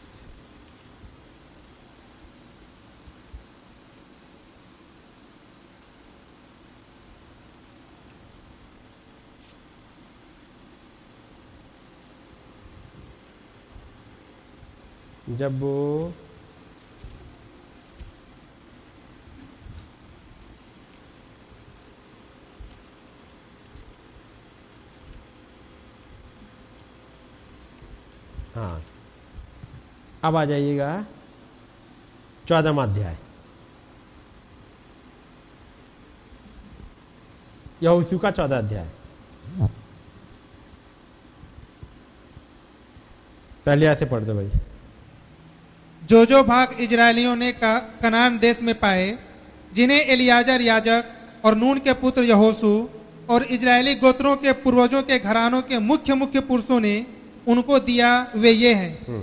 जो आज्ञा यहोवा ने मूसा के द्वारा साढ़े नौ गोत्रों के लिए दी थी उसके अनुसार उनके भाग चिट्ठी डाल डालकर दिए गए। मूसा ने तो ढाई गोत्रों के भाग यर्दन पार दिए थे परंतु लेवियों को उनके लेवियों को उसने उनके बीच कोई भाग ना दिया था। यूसुफ के वंश के तो दो गोत्र हो गए थे अर्थात मनस्से और इब्राहिम और उस देश में लेवियों को कुछ भाग ना दिया गया। केवल रहने के नगर और पशु आदि धन रखने को चराइया उनको मिली। जी जो जो देखिएगा। अब यहाँ पर ढाई गोत्र को तो धरी मिल गया था। बाकी बच गए नौ और आधे। हैं? साढ़े नौ। इनको इधर मिलना है। अब कौन सा हिस्सा कैसे दे किसे दे इसे कौन बताएगा? हम सिवाना कहाँ तक बनाए?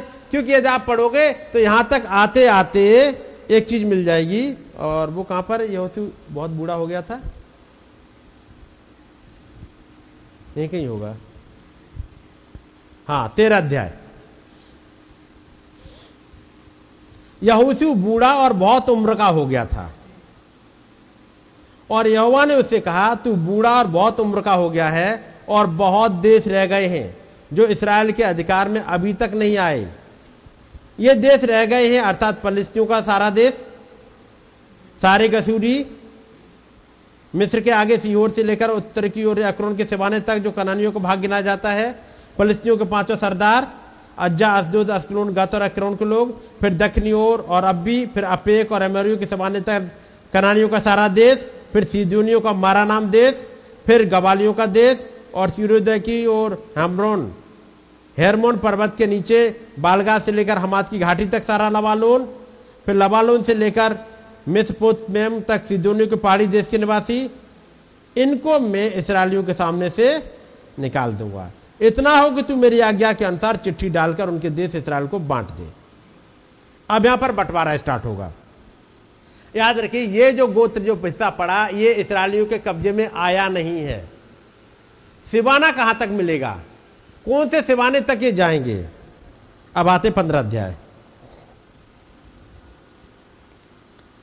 यहूदियों के गोत्र का भाग, उनके कुलों के अनुसार।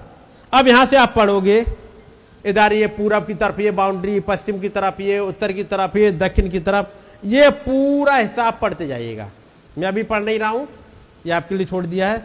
इसको पूरा पढ़िएगा और पढ़ते वक्त ध्यान रखिएगा कुछ कुछ इंपॉर्टेंट सिटी आपको मिलेंगे, जो आगे की चीज़ें समझने में आसान करेंगे।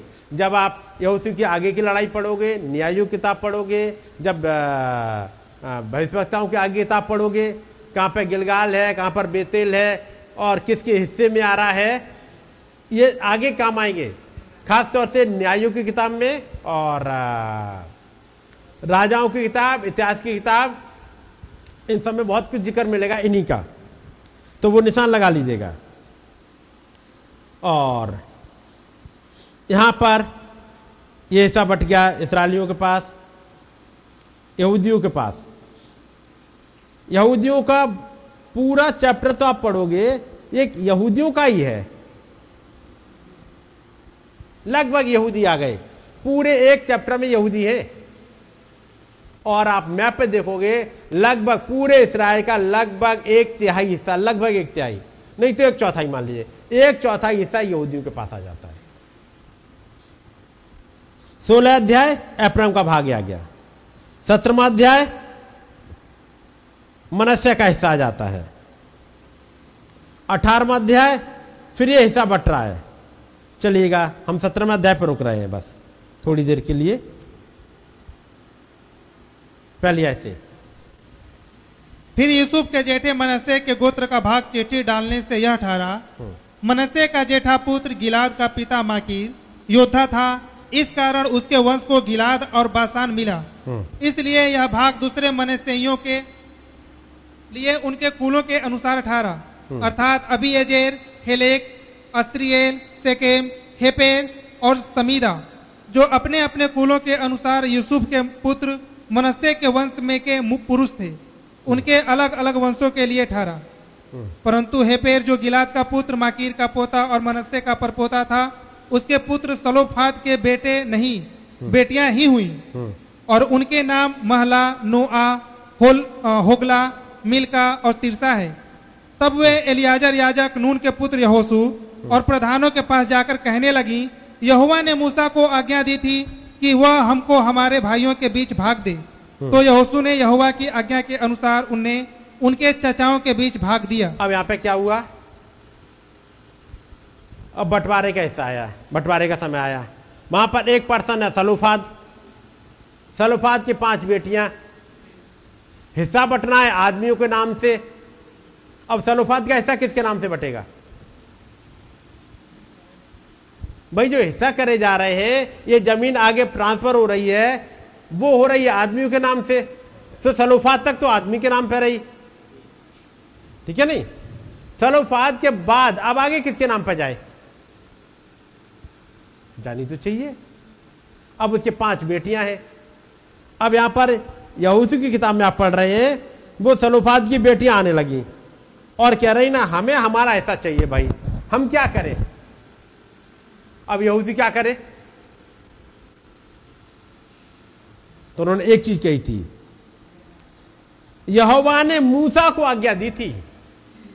उसका मतलब ये कहीं किताब में लिखा होगा कि सलेफात की बेटियों को क्या हिस्सा मिलेगा? वापस आ जाते गिनती 26 अध्याय।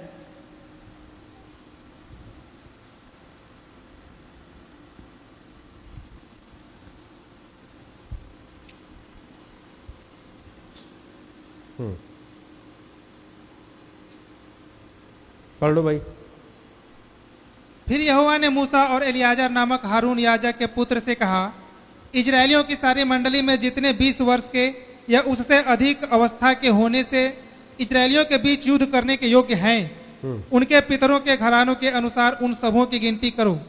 अतः मूसा और एलियाजर याजक ने यहोवा यरीहो के पास यर्दन कौन सा ऐसा पढ़ रहे छब्बीस। नहीं छब्बीस का वो तो पढ़ लिया। अब आ जाओ जरा सत्ताईस सत्ताईस अध्याय में। हम अभी ये कुछ हिस्सों को देख रहे हैं जो सलोफात की बेटियों का है। सत्ताईस अध्याय पहले ऐसे तब यूसुफ के पुत्र मनस्से के वंश के कुलों में कुलों में से सलोफाद जो हेपेर का पुत्र और गिलाद का पोता और मनस्से के पुत्र माकीर का परपोता था। उसकी बेटियाँ जिनके नाम महला नोवा होगला मिल्का और तिरसा है वे पास आईं। और वे मूसा और एलियाजर याजक और प्रधानों और सारी मंडली के सामने मिलाप वाले तंबू के द्वार पर खड़ी होकर कहने लगी हमारा पिता जंगल में मर गया परंतु वह उस मंडली में का ना था जो कोरा की मंडली के संग होकर यहुआ के विरुद्ध इकट्ठी हुई थी। वह अपने ही पाप के कारण मरा और उसके कोई पुत्र ना था। तो हमारे पिता का नाम उसके कुल में से पुत्र ना होने के कारण क्यों मिट जाए? हमारे चचाओं के बीच हमें भी कुछ भूमि निज भाग करके दे। उनकी यह विनती मूसा ने यहोवा को सुनाई। यहुआ ने मूसा से कहा सलोफात की बेटियाँ ठीक कहती हैं। अब यहाँ पर उन्होंने बताया लड़कियाँ आई मिलाप वाले तंबू पे खुदावंत के पास में और वो कह रही हैं हमारा पिता जंगल में मर गया था परंतु वो उस मंडली में का ना था जो कोरे की मंडली के संग खड़े हुए थे ये उस वाले में नहीं था ये आ, बलवई नहीं था बलवा करने वालों में से नहीं था लेकिन दूसरा गुना कर दिया था जिसकी वजह से मारा गया वो आगे पीछे लिखा हुआ आपको मिल जाएगा। तो फिर हमारे ज़मीन का क्या होगा? तो हमारे पिता का नाम उसके कुल में से पुत्र ना होने के कारण क्यों मिट जाए? हमारे चाचाओं के बीच हमें भी कुछ भूमि, निज भूमि करके दे दी जाए। ये हिस्सा बांट कहाँ हो रहा है? जंगल में। अभी मूसा से बातचीत हो रही है, अभी ये पहुँचे नहीं है। लेकिन इनको पता है क्या? हमारा हिस्सा नहीं तो मिट जाएगा, पहले ही केस क्लियर करा लो। तो खुदावंत के पास आ गई, ये मूसा के पास आ गई। मूसा, इस केस के लिए अब क्या करे? इसके लिए कोई अलग से अभी व्यवस्था नहीं थी। तो फिर वो यहोवा के पास मिलाप वाले तंबू पर गया। यानी एक जगह थी जहाँ जाके मिलाप किया जा सकता है। इस केस का क्या करें? इसके लिए कोई कानून लिखा हुआ है नहीं। कुछ कुछ व्यवस्था में लिखा है, लेकिन यह चीज़ लिखी है ही नहीं। अब क्या करें? हमारे युग में भी ऐसे केस फंस गए थे। बच्चन के अकॉर्डिंग हर एक आदमी के एक स्त्री हो या हर एक स्त्री का एक पति हो, लेकिन अमेरिका का क्या करे? जहाँ ढेर सारे हैं। कौन कब कितनी शादी कर चुका है? और उसके बाद जब मैसेज में आए, तब समझ में आए हम गलत कर आए अब क्या करें? तब नबी के पास ढेर सारे सवाल आके पूछे लोग, हम क्या करें? बताओ। हम किसके पास रहे अब क्योंकि उनके पास पहली वाली भी है, दूसरी वाली भी, तीसरी वाली भी। और जो पहली वाली, दूसरी वाली, तीसरी वाली, उन्होंने भी अपनी शादियाँ कई कर ली है। ये अमेरिका का हाल है। अब हम किसके पास रहे? क्योंकि हम तो बहुत गलत करके आए। और सही करना चाहें तो भी नहीं कर सकते। तब खुदावंत का नबी, हमारे युग का मूसा, फिर से खुदावंत के पास गया। खुदावंत आप बताओ हम क्या करें? तब वो बादल उस फिंगर रॉक पे आया। फिर उसने मूसा से बातचीत करी यानी भाई ब्रानम से बातचीत करी और तब वो लेकर के आते हैं मैरिज एंड डाइवोर्स वाले केस को। जब उस वाले केस को लेके आए यहाँ पर भी मूसा गया। पांचवी बात उनकी ये विनती मूसा ने यहोवा को सुनाई। अब पढ़ो छठिया ऐसे। यहोवा ने मूसा से कहा सलोफात की बेटियाँ ठीक ही कहती हैं। हम्म, इसलिए तू उनके चचाओं के बीच उनको भी अवश्य ही कुछ भूमि निज भाग करके दे अर्थात उनके पिता का भाग उनके हाथ सौंप दे। हम्म, और इजरायलियों से यह कह यदि कोई मनुष्य निपुत्र मर जाए तो उसका भाग उसकी बेटी के हाथ सौंपना। और यदि उसके कोई बेटी भी ना हो तो उसका भाग उसके भाइयों को देना। इस सलोफाज की बेटियों के आने की वजह से एक चीज़ और लिख दी गई कि ऐसा केस आगे भी आएँगे। तो कहाँ मिलेगा लिखा हुआ? व्यवसाय किताब में। खुदावंत कह रहे हैं यहूसी से यहूसी एक बात याद रखना। तू इस किताब से ना बाएँ मुड़ना, ना दाएँ मुड़ना। जितने भी सवाल आएँगे तेरी ज़िंदगी में, जितनी भी समस्याएँ आएँगी, वो सब यहाँ लिखी मिलेंगी। क्योंकि इससे पहले कि समस्याएँ आए, समाधान खुदावंत के पास है। खुदावंत ने व्यवस्था में लिखवा दिया। ये लिख गया। चलो, ये समस्या भी हो गई पूरी। कि यदि उसको कोई बेटा ना हो किसी आदमी के तो उनकी बेटियों को देना।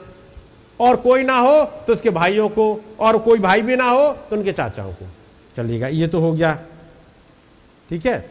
अब गिनती में ही चल रहे हैं। छत्तीस अध्याय।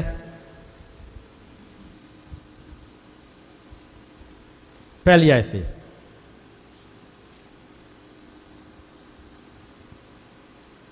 फिर यूसुफियों ने कुलों में से गिलाद, जो माकीर का पुत्र और मनस्से का पोता था, उसके वंश के कुल के पितरों के घरानों के मुख्य मुख्य पुरुष, मूसा के समीप जाकर उन प्रधानों के सामने, जो इजरायलियों के पितरों के घरानों के मुख्य मुख्य पुरुष थे, कहने लगे, यहोवा ने हमारे प्रभु को आज्ञा दी थी कि इजरायलियों को चिट्ठी डालकर देश बांट देना।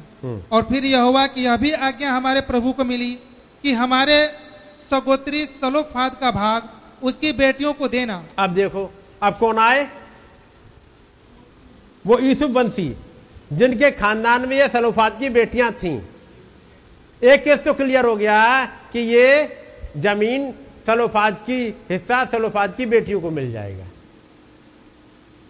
खुदाबंद ने यह भी बात कही थी, हर एक गोत्र अपने ही उसमें रहे। जिस गोत्र को ज़मीन दी गई है, वो उसी की रहेगी। ये ज़मीन बेची ना जाए। जो कुछ ट्रांसफ़र हो सकता है तो उसी गोत्र में हो पाएगा। यानी रोमेन वाली ज़मीन पे यहूदा के बस गया, ऐसा नहीं होना चाहिए।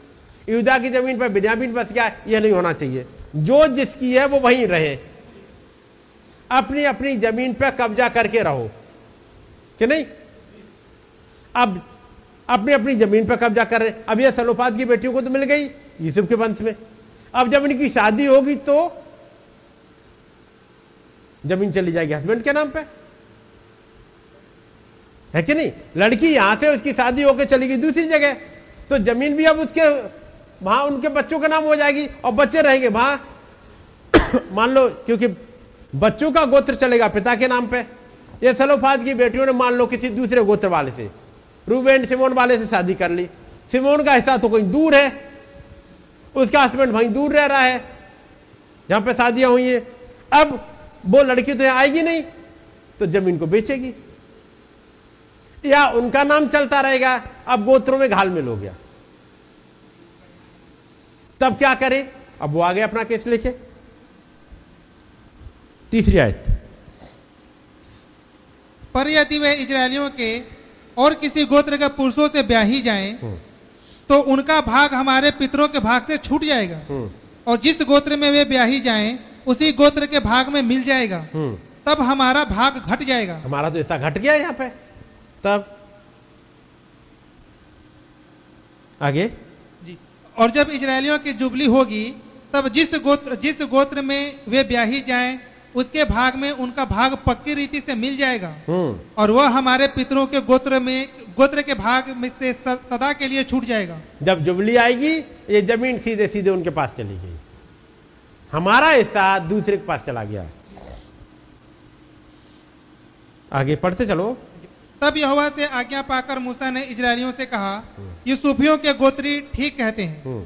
सलोफात की बेटियों के विषय में यहोवा ने यह आज्ञा दी है कि जो वर जिसकी दृष्टि में अच्छा लगे वह उसी से ब्याही जाए।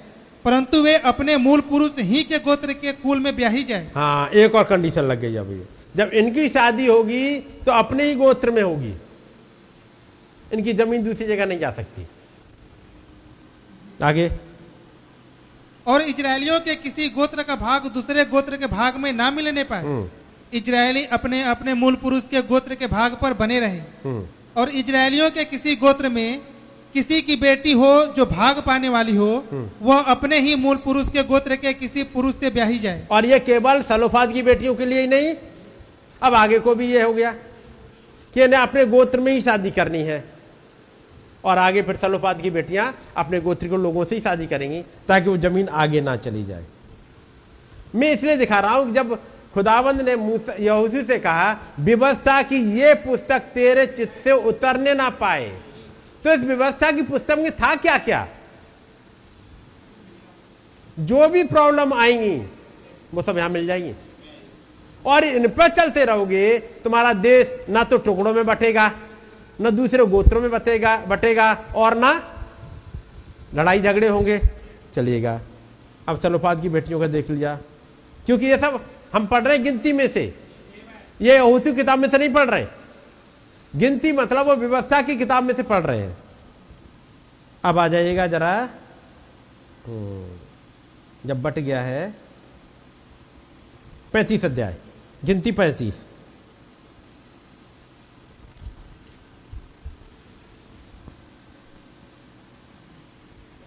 आज ज़मीन के हिस्सा काफ़ी कुछ है पढ़ने को। पढ़ो पैंतीस अध्याय पहले ऐसे फिर यहोवा ने मुआब के अराबा में यरियो के पास की यर्दन नदी के तट पर मूसा से कहा इजरायलियों को आज्ञा दे कि तुम अपने अपने निज भाग की भूमि में से लेवियों को रहने के लिए नगर देना। खुदाबंद ने कहा था कि देश को बांट दो बारह हिस्सों में तो बटेगा लेकिन बारह में उस लेविये का हिस्सा नहीं रहेगा। उसके बजाय यूसुफ के दो बेटे दो गोत्र गिने जाएँगे, तक वो बारह के बारह रहेंगे, लेकिन लेवियों को उसका हिस्सा वहाँ नहीं मिलेगा। अब सबने अपना अपना हिस्सा ले लिया, लेवियों को कुछ मिलेगा ही नहीं। तो खुदाबंद ने क्या कहा है फिर यहाँ पर? याद रखना, लेवियों को अपने बीच में से हिस्सा देना है। कौन सा हिस्सा मिले, कितना हिस्सा मिले, अब ये पढ़ो जरा। इजरायलियों को आज्ञा दे कि तुम अपने अपने निज भाग की भूमि में से लेवियों को रहने के लिए नगर देना और नगरों के चारों ओर की चराइया भी उनको देना। हम्म। नगर तो उनके रहने के लिए और चराइया उनके गाय बैल और भेड़ बकरी आदि उनके सब पशुओं के लिए होंगी। ये गाँव नहीं दे रहे हैं। क्या मिल रहा है? सिटी यानी सिटी उसके आसपास की एरिया फिर इनकी हो जाएगी। क्योंकि जितने रूबेनी है जितने सिमोनी है जितने बाकी है उतने ये लेबी होंगे। लगभग बराबर बराबर है। तो उनको ही पूरा हिस्सा मिलना चाहिए। अब इनके नगर बसेंगे बटेंगे। और चराइयाँ कितनी मिलेंगी? चौथी से।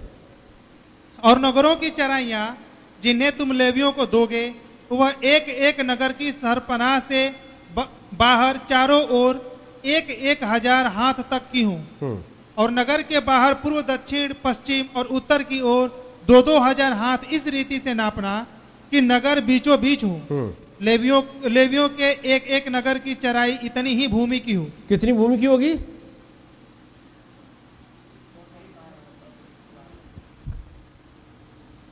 नगर की शहर पना से बाहर कितनी होगी? एक एक हज़ार हाथ। फिर? फिर उसके आगे फिर दो दो हज़ार हाथ तक की। लगभग तीन हज़ार हाथ की। क्योंकि एक हज़ार हाथ की होगी जो आसपास वाली, जिसमें अपनी ये किचन गार्डनिंग यानी जो कुछ होगा वो करेंगे। है नहीं? ये खेती बाड़ी के लिए नहीं कर रही यूज़ खेती बाड़ी के लिए तो जो इसराइली उगाएँगे वो इन्हें मिलेगा। कुछ हिस्सा ये, क्योंकि इनके पास जानवर भी है। आगे के 2000 हाथ जहाँ पर अपने जानवरों को चराएँगे ये। लेकिन जानवरों को केवल उतने चराने से तो काम नहीं बनेगा। जानवरों को छोटे छोटे बच्चे चरने के लिए नहीं जा पाएँगे। जानवरों को, क्या आपने देखा कि आपने गाय भैंस को छोड़ दिया, चर के आ जाए, उतने से गुजारा हो जाता है, घर पे भी खिलाना होता है। जो घर पे खिलाएँगे, वो कहाँ उगाएँगे? जो घर पे खिलाएँगे, वो एक हज़ार हाथ वाली ये है। इस वाले में और इसके बाद आगे वाले हिस्से में इनके चरने के लिए होंगे। ताकि कोई झगड़ा ना रहे ज़मीन का आगे। छठी आयत। और जो नगर तुम लोबियों को दोगे है नहीं? छठिया से पढ़ो भाई। और जो नगर तुम लेवियों को दोगे हम्म। उनमें से छह सरल नगर हम्म। उन्हें तुमको भूमि के भागने के लिए ठहराना होगा। ये शेल्टर प्लेस कहाँ बनेंगे? लेवियों के हिस्से में। क्योंकि तब पड़ा होगा लेवियों के हिस्से में ही होने चाहिए क्योंकि इन्हें व्यवस्था पता है। हर किसी के यहाँ शेल्टर प्लेस नहीं बनते।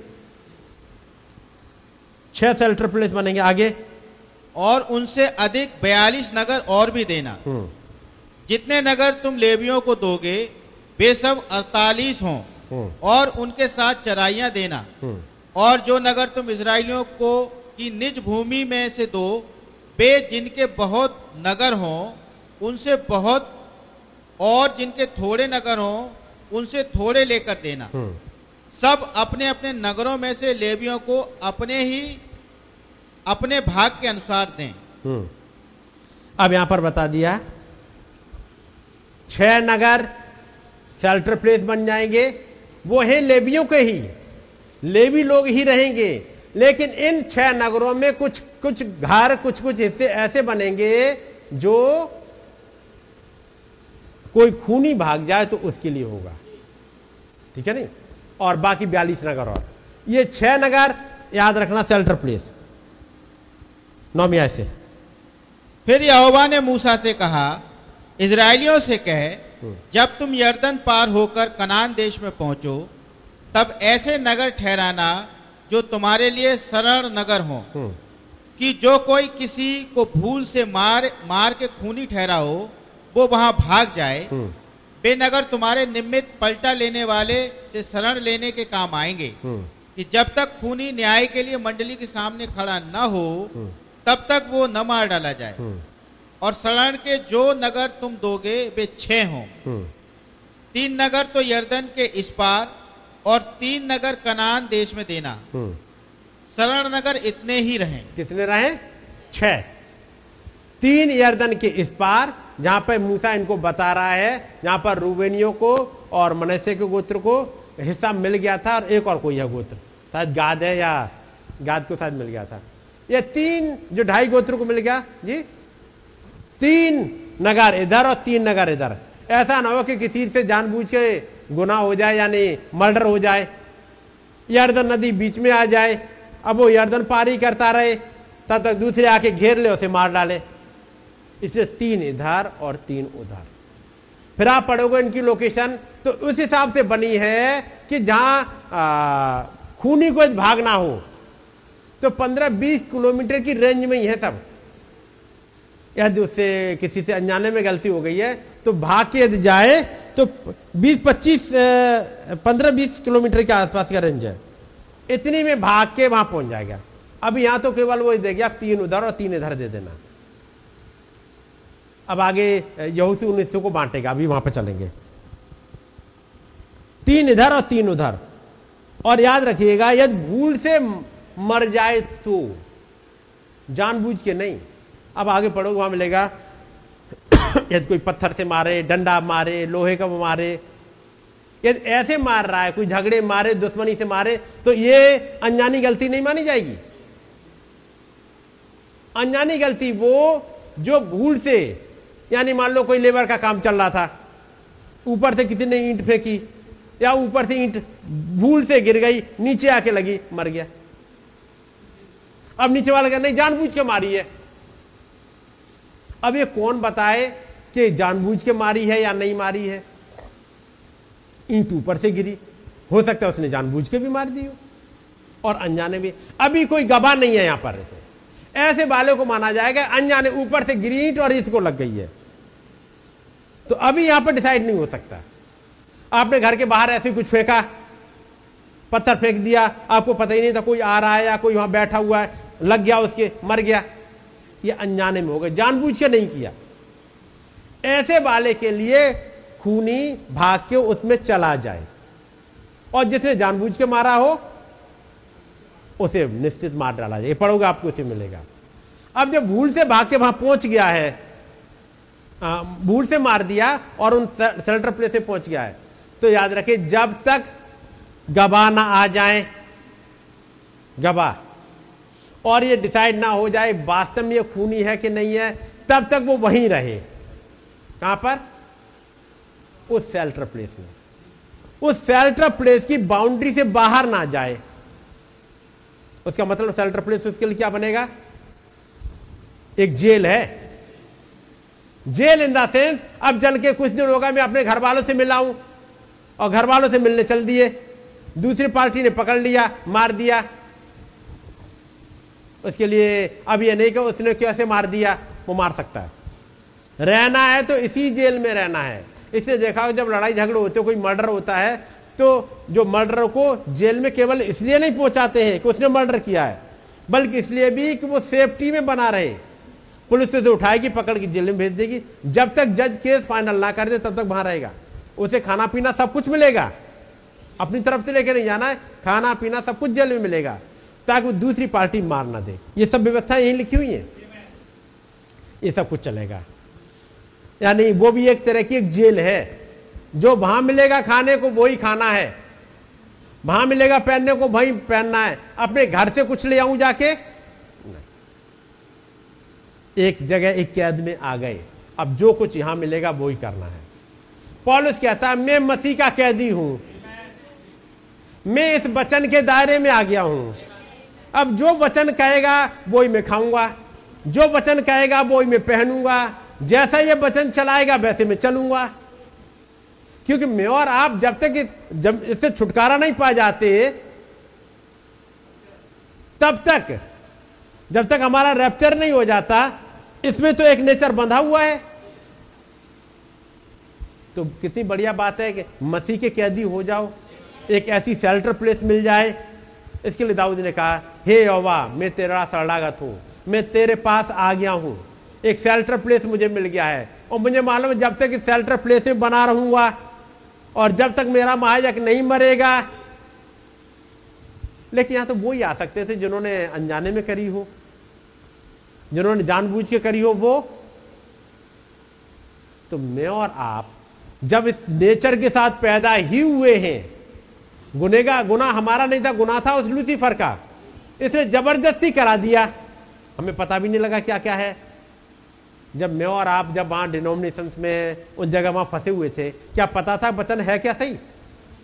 कर रहे थे। लेकिन जैसे ही पता लगा कि गलती हुई, वहाँ से भागे एक सेल्टर प्लेस में आ गए हैं। इस वचन के साथ में, ताकि यहाँ बने रहेंगे और जब तक यहाँ का महाजक मर नहीं जाता, तब तक हमें कोई मार नहीं सकता। ये महाजक की ज़िम्मेदारी हो गई। हमारे आपको बचाए रखे। और महाजक अब तक बचाए हुए हैं। अच्छा यहाँ पर पैसे लेके छोड़ा जाए, यहाँ पढ़ोगे? कि कोई अब मर्डर कर दिया। लेकिन मर्डर हुआ वो गरीब आदमी है, जिसका मर्डर हुआ। हत्या हुई जिसकी गरीब आदमी है। अब दूसरे वाला कोई रिचमैन है, धनी है, अब वो कहते धनी वाले अब वो प्रेशर डाल रहे ऐसा करो, समझौता कर लो, कुछ हम दे देंगे पैसे। अब वो इंसान तो मर ही गया, उसका तो कुछ हो नहीं सकता, वो तो आ नहीं सकता। समझौता कर लेते हैं। कुछ पैसे दे करके तो खुदाबंद यहाँ क्या कहते हैं? इकतीस आयत। इसी की। और जो खूनी प्राण दंड के योग्य ठहरे उससे प्रा- प्राण दंड के बदले में जुर्माना ना लेना हम्म। वह अवश्य मार डाला जाए। भाई अब यहाँ पैसे की वजह से ज़्यादा पैसे पैसा देके और छुड़ा लिया जाए वो नहीं कर सकते। खुदाबंद की व्यवस्था हम नहीं कर सकते। और खुदाबंद यहूसी से कहते हैं यहूसी याद रखना। इन चीज़ों से देश को अशुद्ध मत करना। आगे पढ़ो। और जो किसी शरण नगर में भागा हो उसके लिए भी इस मतलब से जुर्माना ना लेना कि वह याजक के मरने से पहले फिर अपने देश में रहने को लौटने पाए। हम्म। इसलिए कब तक नहीं लौट सकता? जब से याजक जब तक वो याजक मर ना जाए। ये पढ़ा है आपने? ये पीछे कहीं मिलेगा? हाँ अट्ठाईस आयत। क्योंकि खूनी को महायाजक की मृत्यु तक शरण नगर में रहना चाहिए हम्म। और महायाजक के मरने के पश्चात वह अपनी निज भूमि को लौट सकेगा। जी महाजक के मरने के बाद ये लौट सकेगा। मान लो महाजक हुआ वो है तीस साल का।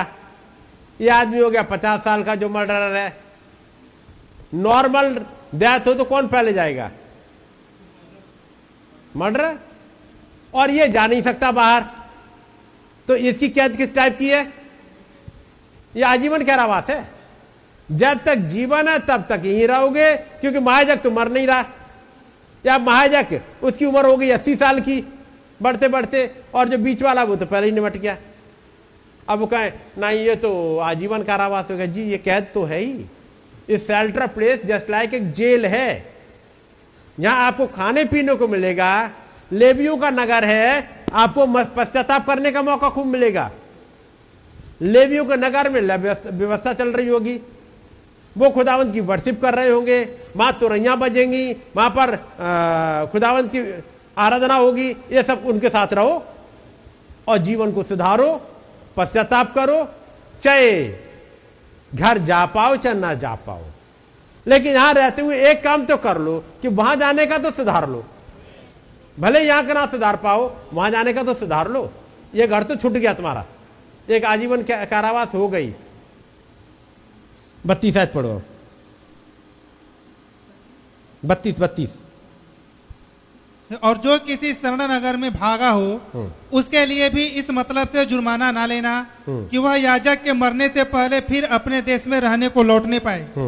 इसलिए जिस देश में तुम रहोगे उसको अशुद्ध ना करना।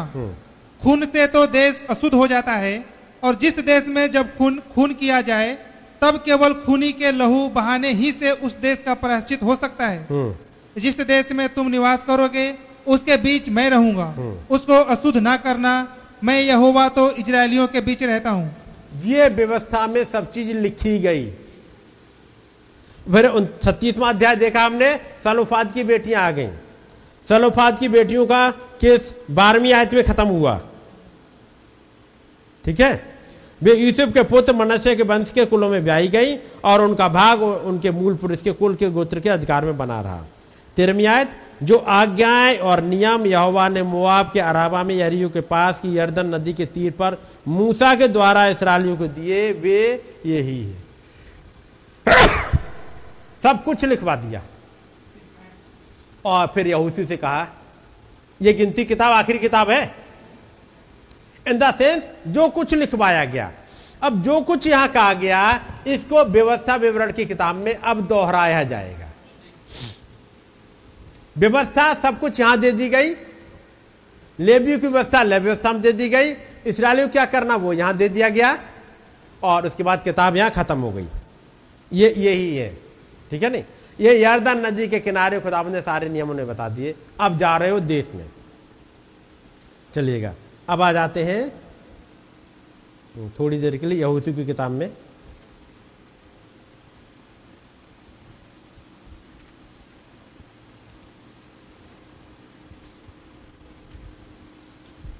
यहोशू किताब और उसका अब हिस्से बट गए हैं। लेबियों के नगर पढ़ लिया आपने? हम्म? अब आ जाइए यहोशू बीस अध्याय।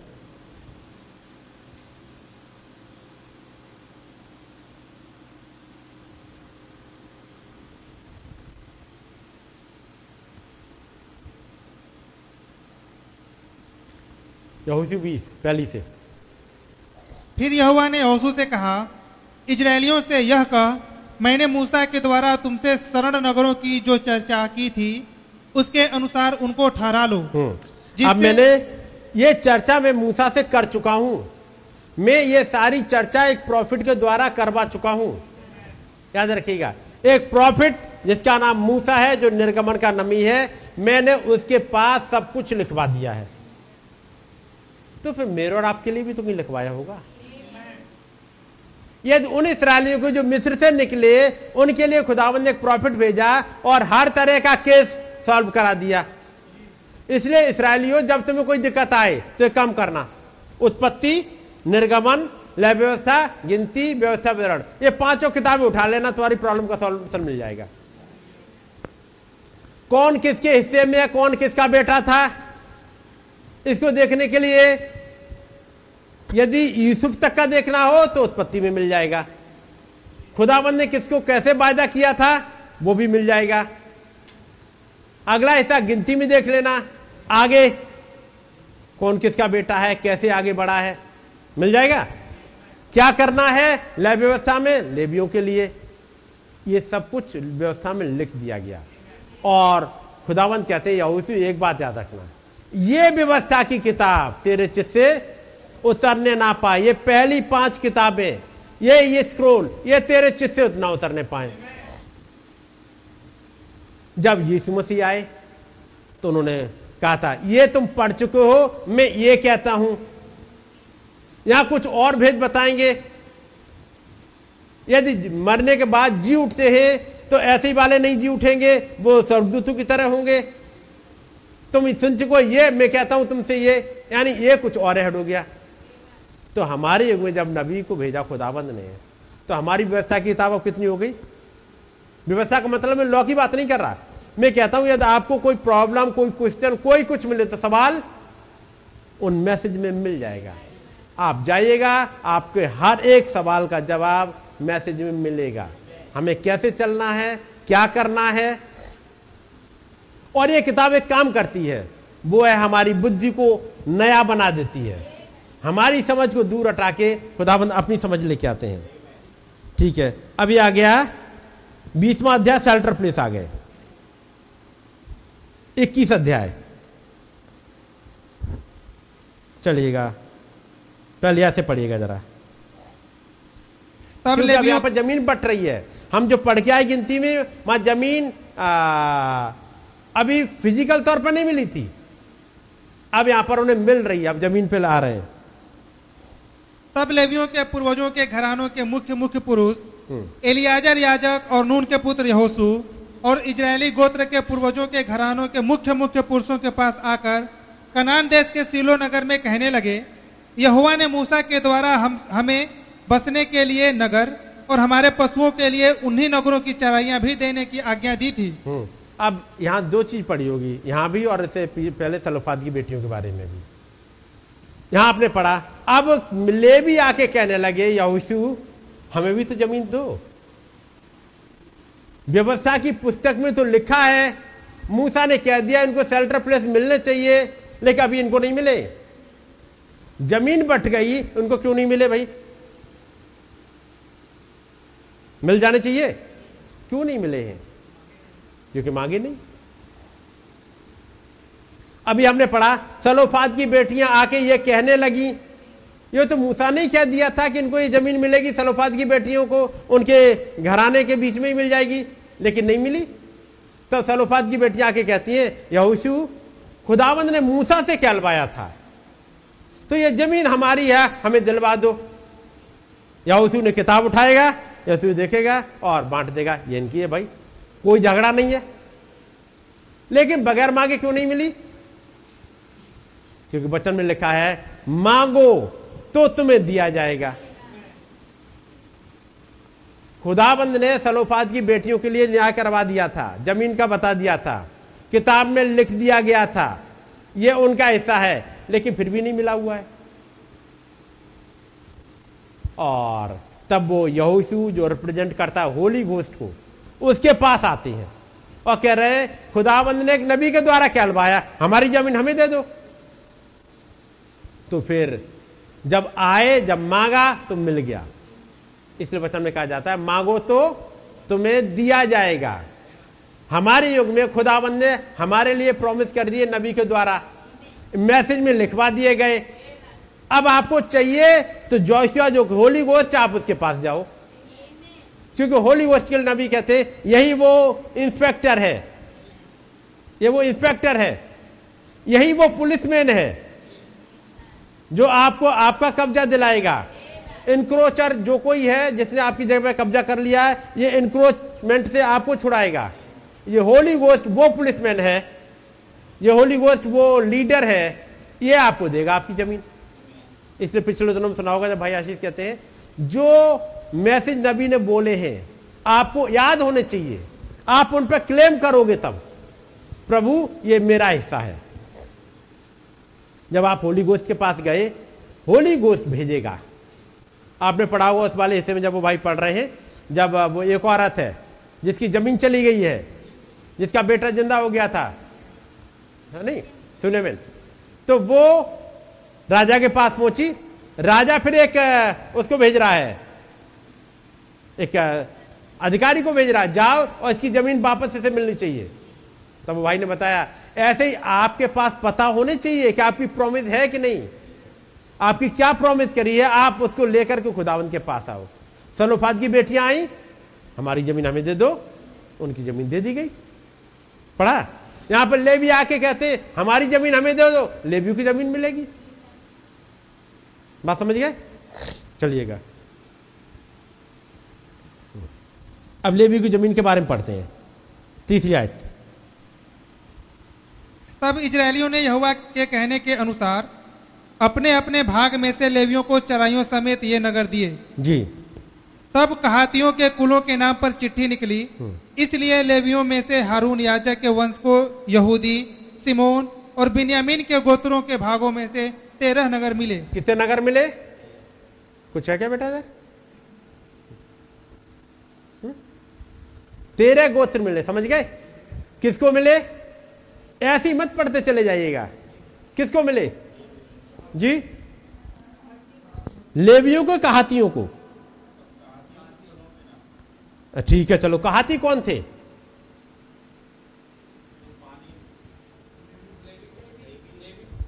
कहाती, वो वो नहीं है लेबर नहीं है, वो कहार है। कहाती, हारून के तीन बेटे थे, गैरसोम जो पहला बेटा पैदा हुआ, जब जब उसने सिपुरा की शादी हुई, पहला बेटा यही पैदा हुआ था। गैरसोम, है नहीं? गैरसोम, कहात, मरारी। ये तीन बेटे हैं? अच्छा मैंने किसके बताए? अच्छा हारून के। लेवी के तीन बेटे हैं। हाँ लेवी के तीन बेटे हैं ग्यारसोन का हाथ मरारी। ठीक है नहीं? ये लेवी के तीन बेटे हैं। अब तीन हिस्से बराबर तीन में बट जाने चाहिए। चलिएगा। कहारतियों को कितने हिस्से मिले? तेरह नगर। कुल कितने नगर मिलने थे? अब यहाँ पे बोर्ड तो? ऐसे समझ लोगे ना? देखिए कितने मिल गए? हम्म, पेन साइज़ चलेगा तो मैं ये लेवी को लिख दे रहा हूँ मैं। नहीं दिखेगा। चलो छोड़ दो।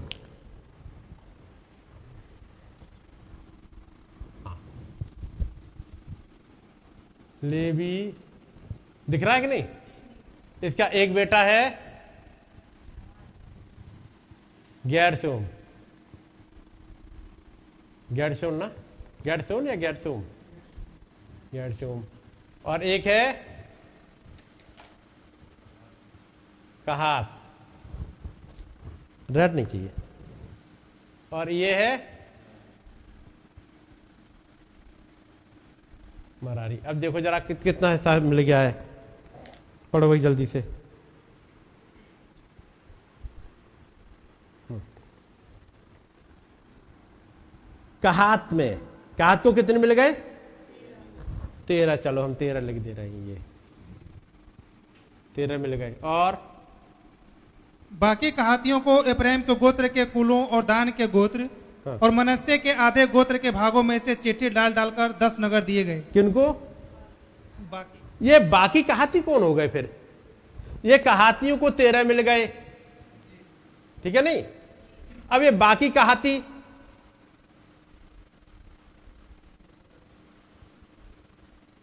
इनको कितने मिल गए? दस। इनके पास हो गए तेईस। आगे। फिर गैर सिमियों को हाँ। फिर गैरसोनियों को इस्साकार के गोत्र के कुलों। जर्सियों मिल गए तेरह। चलो। इनको मिल गए तेरह और फिर बारह। इसको मिल गए बारह। कितने हो गए? तेरह तेईस छत्तीस बारह।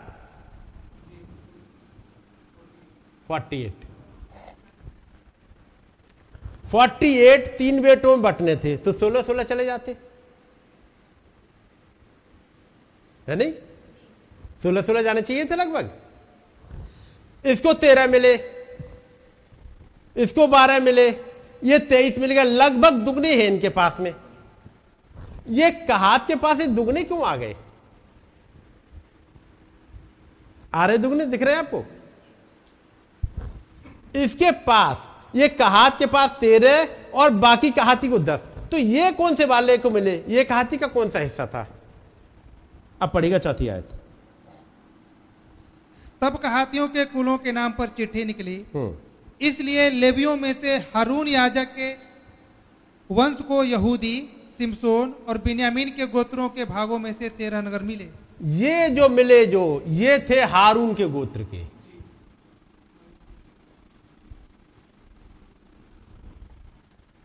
बात समझ गए? अब जरा ये पहले गिनती में आके कुछ हिस्सा देख लेते हैं। जरा गिनती पे आइएगा। क्योंकि कौन कहाँ किसका बेटा है, गिनती कहाँ है, आपको गिनती में मिलेंगी सारी चीज़ें। अभी हम गिनती दो अध्याय तक पढ़ गए थे। ठीक है? और उसके बाद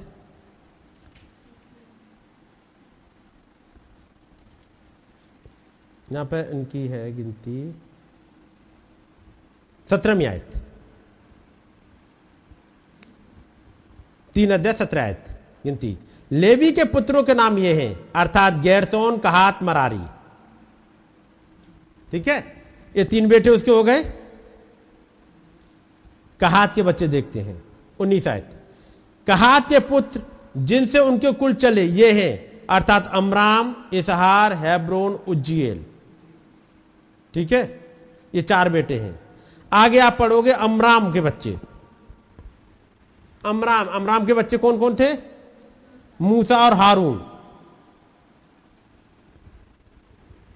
मूसा और हारून। और हारून में से मूसा की नहीं अब? ये हारून को। तेरा गोत्र मिल गए। हारून महायजक है। बात समझ गए? हारून खुदावंत के भवन में रहेगा। खुदावंत, बाकी लोग, ये जो जितने बाकी लेबी हैं, यानी ये भी लेबी है, ये भी लेबी है, क्योंकि लेबी के खानदान के ये भी लेबी है, ये भी है, ये भी लेबी है, लेकिन ये हारून के वंश के लेबी है, प्लस याजक का भी काम करेंगे। बाकी लेबी याजक का काम नहीं कर रहे हैं। ये हारून के खानदान के लिए। महाजक हारून के खानदान से होगा। हारून के आगे बच्चे, याजक का काम यही करेंगे। ये पूरे समय भवन में रहेंगे। इनका काम खुदाबंद की सेवा करना। बाकी लेवी तो अपना अपना कुछ और काम भी देख लेंगे। लेकिन ये खुदावंत के काम में रहेंगे। बिजू को सिखाने का काम ये होगा। खुदावंत के लिए सेक्रीफाइस चढ़ाने का काम ये, इनका होगा। तो बचन में एक चीज़ और पड़ी होगी। सिखाने वाले दुनियादर की योग्य हो जाए। पहले तो ये सबके सब सिखाने वाले हैं ये लेबी।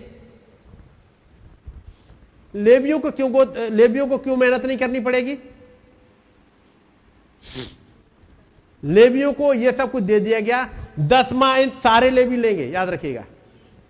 ये सारे लेबी है इन सबके पास में दसवा हिस्सा आएगा। लेबियों के लिए केवल याजकों के लिए नहीं है। याजकों के लिए तो मंदिर में ही इतना आएगा। इतने सेक्रीफाइस आएँगे, वो अपने भाई बंधु में बांटते रहेंगे, इतने ज़्यादा सेक्रीफाइस सब कुछ आते लेकिन बाकी दसवा हिस्सा सबके पास आएगा। जो याजक का काम कर रहे हैं, लेवी का काम कर रहे हैं, ये हो गई एक पूरी चुनी हुई प्रजा।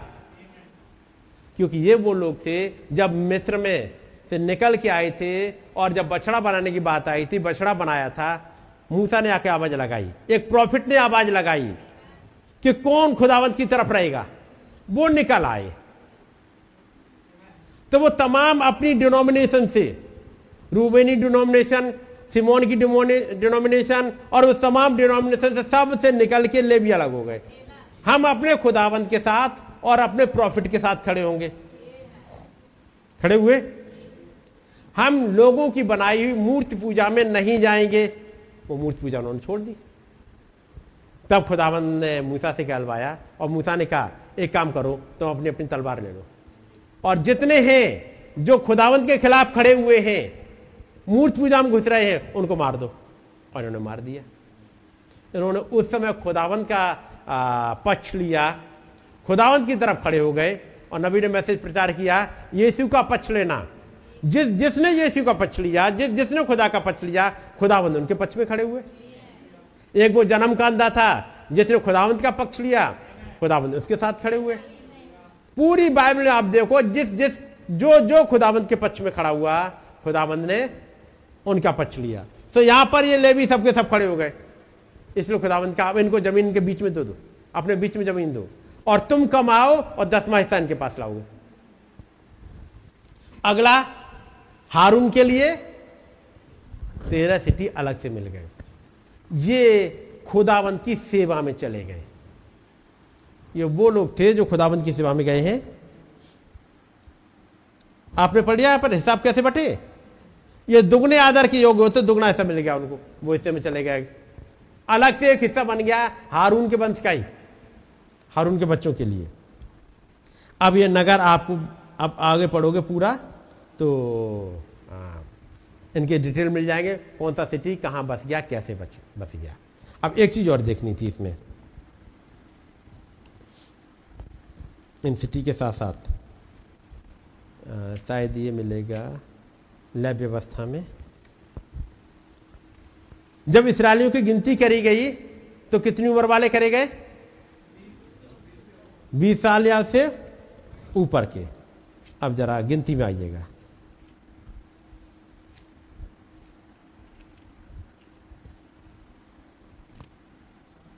नहीं, गिनती नहीं। लैब व्यवस्था। क्योंकि गिनती में तो दूसरी चीज़ मिलेगी। लय व्यवस्था में आते हैं।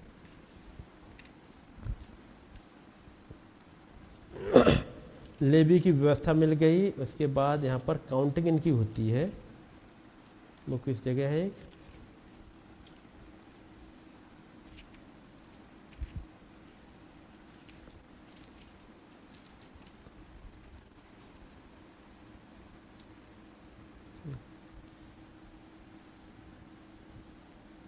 गिनती में ही है। गिनती में ही है ना? गिनती चार अध्याय। ये जब आप व्यवस्था की पुस्तक पढ़ोगे तो समझ में आएँगे कि कौन सी किताब के लिए खुदाबंद यहोशू से कह रहे हैं। और इससे आगे क्या क्या फ़ायदा है? ना इसके बाएँ मुड़ना, ना इसके दाएँ मुड़ना, बस इसी पे बने रहना, हर काम तेरा सफल होता जाएगा। जब ज़मीन बांटनी हो, इस किताब को देख लेना। कोई न्याय करना हो, इस किताब पे आ जाना। किसी का चाल चलन की बात हो इसी पे आ जाना। चार अध्याय पहले ऐसे फिर यहोवा ने मूसा और हारून से कहा लेवियों में से कहातियों की उनके कुलों और पितरों के घरानों के अनुसार गिनती करो। अर्थात तीस वर्ष से लेकर पचास वर्ष तक की आयु वालों में जितने मिलाप वाले तंबू में कामकाज करने को भर्ती हैं और मिलाप वाले तंबू में परम पवित्र वस्तुओं के विषय कहातियों का यह काम होगा।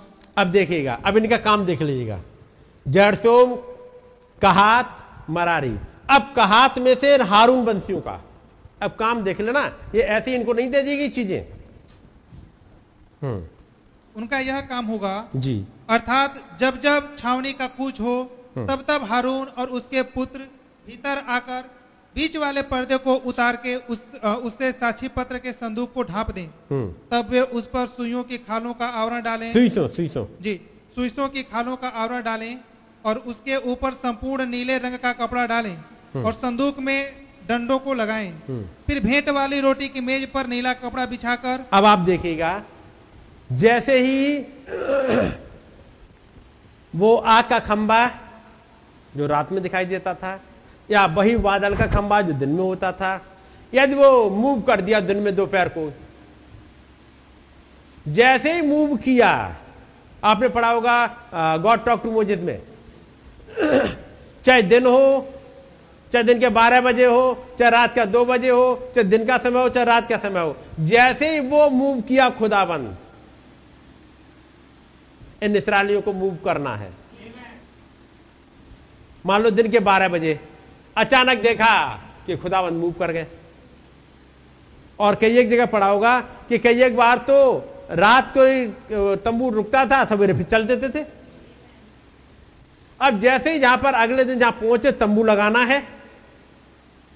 दिन भर चले, चलने के बाद वो संदूक रुक गया, वो बादल रुक गया। जहाँ बादल रुका, वहीं पर तंबू लग जाएगा। ठीक है नहीं? बादल रुका या का खंबा रुका, तंबू लगेगा। अब जैसे ही तंबू लगाया, ये तीन गोत्र पूरब की तरफ़ सेटल हो। ये बाकी तीनों रुक गए, ये साउथ में चले जाएँगे। बाकी वाले जो पीछे आ रहे थे, वो पश्चिम में रुक गए। उनके पीछे वाले उत्तर की तरफ़ चले गए। ऐसे होता था। संदूक चल रहा है, आगे आगे चल रहे हैं। जैसे ही रुका, रूबेनी रुक गए। जो पीछे वाले थे, वो साइड में आ गए। है नहीं? फिर उसके बाद ये आगे रुक गए अब। फिर आएँगे, अब लगाना है, टेंट लगाना है। टेंट लगाना इतना छोटा काम नहीं था। वो ऐसे वाले बाँस बल्ली नहीं गढ़ने हैं। वो एक तो पर्दे ही उसके हैं खाल के लेदर के हैं। और उसके बाद रात हो गई हो चाहे दिन हो हारून के पुत्र आ जाएँ। क्या क्या करेंगे? तब वे से पाँच पाँच से पढ़ते जाओ। अर्थात जब जब छावनी का कूच हो तब तब हारून और उसके पुत्र भीतर आकर बीच वाले पर्दे को उतार के उससे साक्षी पत्र के संदूक को ढांप दें। हम्म, तब वे उस पर सुइसों की खालों का आवरण डालें हम्म। और उसके ऊपर संपूर्ण नीले रंग का कपड़ा डालें और संदूक में डंडों को लगाएँ। अब कोई भी कपड़ा कैसे ही डाल दो। नहीं। कोई कपड़ा चलेगा? नहीं। नीले रंग का कपड़ा जो वहाँ रखा हुआ है वो ही पड़ेगा। अब किसी अनजान को दे दिया और कोई भी कपड़ा डाल दे। नहीं ऐसे नहीं चलेगा नीला कपड़ा पड़ेगा आगे। फिर भेंट वाली रोटी की मेज पर नीला कपड़ा बिछाकर हम्म। उस पर परातों धूपदानों करछों और उंडेलने के कटोरों को रखें हम्म। और नित्य की रोटी रोटी भी उस पर हो। अब रोटी उस पर रखी जाए। भेंट वाली रोटी पे माँ उसके नीले कपड़े में वो रखी जाए। आगे। तब वे उन पर लाल रंग का कपड़ा बिछाकर उसको सुइसों की खालों के आवरण से ढांपें हम्म, और मेज के डंडों को लगा दें। अब मेज के डंडे मेज में डंडे भी ताकि ऐसे ही उठ के चलेगी। मेज में डंडे लगा दिए गए रोटी वगैरह सब ढकती गई आगे। फिर वे नीले रंग का कपड़ा लेकर दीपकों दीपकों गुल गुलत रासों और गुलदानों समेत उजियाला देने वाले दिवट को और उसके सब तेल के पात्रों को जिनसे उसकी सेवा टहल होती है ढापे। तब वे सारे सामान समेत दिवटों को सुइसों की खालों के आवरण के भीतर रखकर डंडे पर धर दें। फिर वे सोने की वेदी पर एक नीला कपड़ा बिछाकर उसको सुइसों की खालों के आवरण से ढापें और उसके डंडों को लगा दें। तब वे सेवा टहल के सारे सामान को लेकर जिससे पवित्र स्थान में सेवा टहल होती है नीले कपड़े के भीतर रखकर सुइसों की खालों के आवरण से ढापें और डंडे पर धर दें। फिर वे वेदी पर से सब राख उठाकर वेदी पर बैजनी रंग का कपड़ा बिछाएँ। अब यहाँ पर अब नीले कपड़ा नहीं है यहाँ पे। अब यहाँ पर बैजनी कपड़ा आ गया आगे। तब जिस सामान से वेदी पर की सेवा टहल होती है वह सब अर्थात उसके करछे कांटे फावड़ियाँ और कटोरे आदि वेदी का सारा सामान उस पर रखें और उसके ऊपर सुइसों की खालों का आवरण बिछाकर वेदी में डंडों को लगाएँ। और जब हारून और उसके पुत्र छावनी के कूच के समय पवित्र स्थान और उसके सारे सामान को ढाप चुके, तब उसके बाद कहाती उसके उठाने के लिए आए जी, ये काम हारून के लोगों ने करा है। इतना काम देख लिया आपने? ये सारे काम में कोई दूसरा नहीं आ रहा है। कौन सी चीज़ बेदी पर रखी जानी है? कौन सी मेज पर रखी जानी है? कौन सी संदूक में रखी जानी है? कौन से कपड़े से ढकना। ये सारा काम हारून और उसके बेटों को करना है। यहाँ कहा, हम तो थक गए हैं। और तबीयत ठीक नहीं है। कुछ भी ठीक हो, चाहे ना हो, ये वो देखो, बादल का खंबा आगे मूव कर गया है। बादल का खंबा या खुदावन मूव कर गया है, आपको उठना है। इसलिए गॉड टॉक टू मोजे आप पढ़िएगा। चाहे रात का बारह बज रहा हो, चाहे रात का दो बज रहा हो, अब नींद आ रही है। नहीं जी, याजक को नींद नहीं आनी है। याजक का काम फ़र्क है। खुदावन ने ब्लेसिंग भी बहुत दी उन्हें तो फिर उनको उठवाया भी है। काम भी कर। और कहा इसके लिए कोई और ना छुए। तब उसके बाद हाथी उसको उठाने के लिए आए। पर किसी पवित्र वस्तु को ना छुए। वो क्या करे? बस वो डंडा पकड़े और उठा के लेके चले। डंडे लगा दिए गए। इतना काम उनका बाई चांस छू लिया तो। पर किसी पवित्र वस्तु को ना छुए, कहीं ऐसा ना हो कि मर जाए। कहातियों को उठाने के लिए मिलाप वाले तंबू की वे ही वस्तुएँ हैं। आज लोग कहेंगे, अरे, हम तो छू लेते हैं। हमें कुछ नहीं हुआ। पूछो स्पिरिचुअली मर गए या नहीं मर गए? जीवन बचा ही नहीं। चल रहे हो एक डेड बॉडी की तरह, जैसे इसराइली जंगल में चल रहे थे।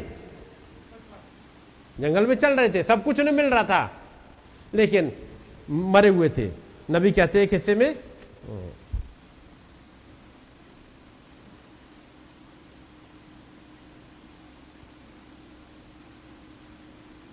यहाँ पर था एक हिस्सा।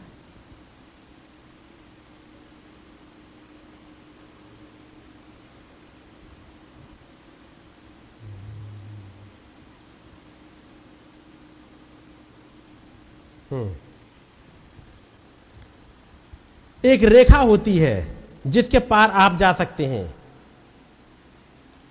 मैं उन सभी प्रचारकों से कहता हूँ जो यहाँ बैठे हैं, अथवा सारे देश में जाकर ये प्रसारण को सुन रहे हैं। आप इस बात को स्वीकार करते हैं? कि ये सब बातें वचन के शास्त्र, वच- सब बातें पवित्र शास्त्र के अनुसार हैं। और आप उन्हें तब भी अस्वीकार कर रहे हैं। खुदा आपसे सर्वदा विवाद करता नहीं रहेगा। वो तो आपको इसी प्रकार आशीष से देता ही रहेगा। आपसे बातचीत नहीं करेगा, बल्कि लेकिन आपको ब्लेसिंग दे रहा है। ऐसा ही तो उसने इसराइली लोगों के साथ किया था। जब वे जंगल में भटक रहे थे, उनको उसने आशीषें दी उनकी संतानें हुई, फ़सलें खेतों में लहलहाई परंतु वे सभी खुदा के अनंत जीवन से वंचित कर दिए गए थे। बात समझ रहे? तुरंत नहीं मर गए थे वो, लेकिन वो मर गए थे। वो आत्मिक तौर पे मर गए। और तब इसराइली अभी भी दाव भर रहे थे वहाँ पर कि हमारे बाप दादों ने जंगल में मन्ना खाया और हम मूसा के चेले हैं, हमारे बाप दादों ने जंगल में मन्ना खाया, जीवन की रोटी उतरी थी उनके पास में, इस मसीह ने कहा, जितनों मन्ना खाया, वो सबके सब मर गए। और तब नबी ने समझाया, वो चले गए हमेशा के लिए, उनके नाम जीवन की किताब में से काट दिए गए। कोई जाके कहेगा, कैसे कट गया हमारा नाम? हमारे पास तो देखो खुदाबंद ने इतनी ब्लैसिंग दी है, इतनी ब्लेसिंग से ब्लैसिंग की बात छोड़ो, पहले ये पूछो, क्या खुदाबंद बातचीत कर रहे हैं? और ये केवल उन्हीं के लिए नहीं। मैं कहूँगा आप में से हर एक को ये डिसाइड कर लो, पिछले कितने दिनों से खुदाबंद ने बातचीत नहीं करी है? प्रेयर सुनना अलग चीज़ है। प्रेयर सुन ली गई है। प्रेयर तो नबी ने समझाया प्रेयर तो उन डीमंस की भी खुदाबंद ने सुन ली। जब उन्होंने कहा, जब प्रभु तू आप इनमें से निकालता तो हमें सुअरों में भेज दे, उन्होंने कहा अच्छा जाओ। प्रेयर सुनना अलग चीज़ है, खुदावन से बातचीत होना फ़र्क चीज़ है। खुदावन से क्या डीलिंग हो रही है?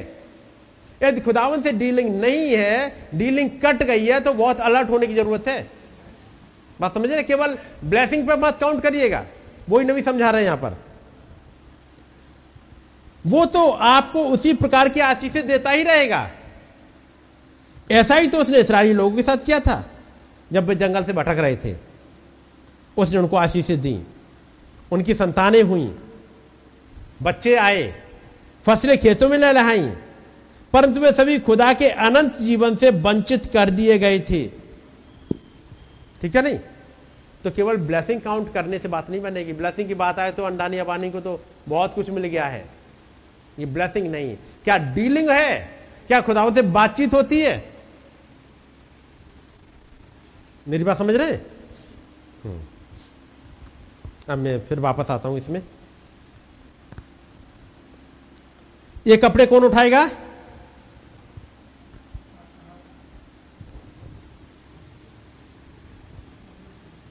जो सामान वेदी का है, वो हारून के वंश के लोग। फिर उसके बाद, जब वो सब सेट कर दे, उसके बाद अब ये उठाएँगे कहाती। आगे सोलहवीं आयत। जो वस्तुएँ हारून याजक के पुत्र एलियाजर को देखभाल के लिए सौंपी जाएँ, हम्म। वे ये हैं। अर्थात उजियारा देने के लिए तेल। अब ये एलियाजर की ज़िम्मेदारी है ये देखे तेल है कि नहीं है? तेल खत्म हो गया। अचानक एलियाजर बता रहे तेल खत्म हो गया। फिर दीपक अब दीपक बुझ गया है। ऐसे नहीं चलता। ये टाइमली देखना है एलियाजर को।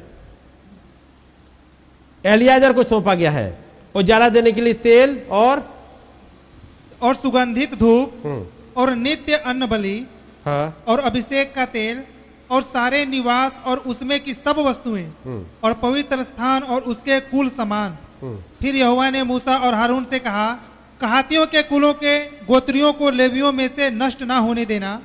उनके साथ ऐसा करो कि जब वे परम पवित्र वस्तुओं को समीप वस्तुओं के समीप आए तब ना मरे। परंतु जीवित रहे। एक काम और करना।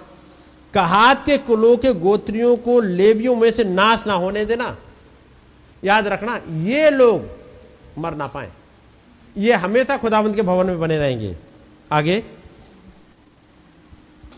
तब वे जीवित रहें। हम्म। अर्थात हारून और उसके पुत्र भीतर आकर एक एक के लिए उसकी सेवकाई और उसका भार ठहरा दें। हम्म, और वे वस, पवित्र वस्तुओं के देखने को क्षण भर के लिए भी भीतर आने ना पाए। हम्म, कहीं ऐसा ना हो कि मर जाएँ। हम्म। चलिएगा ये हो गई। ये काम किसको दिया गया?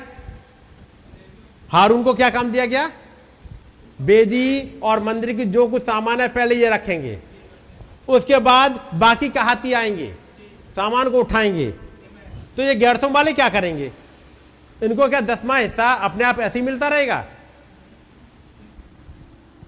इक्कीस ऐसे फिर यहोवा ने मूसा से कहा गरसेनियों की भी गिनती उनके पितरों के घरानों और कुलों के अनुसार कर। तीस वर्ष से लेकर पचास वर्ष तक की आयु वाले जितने मिलाप वाले तंबू में सेवा करने को भर्ती हो उन सबों को गिन ले। सेवा करने और भार उठाने में गरसोनियों गेरसोनियों के कुल वालों की यह सेवकाई हो।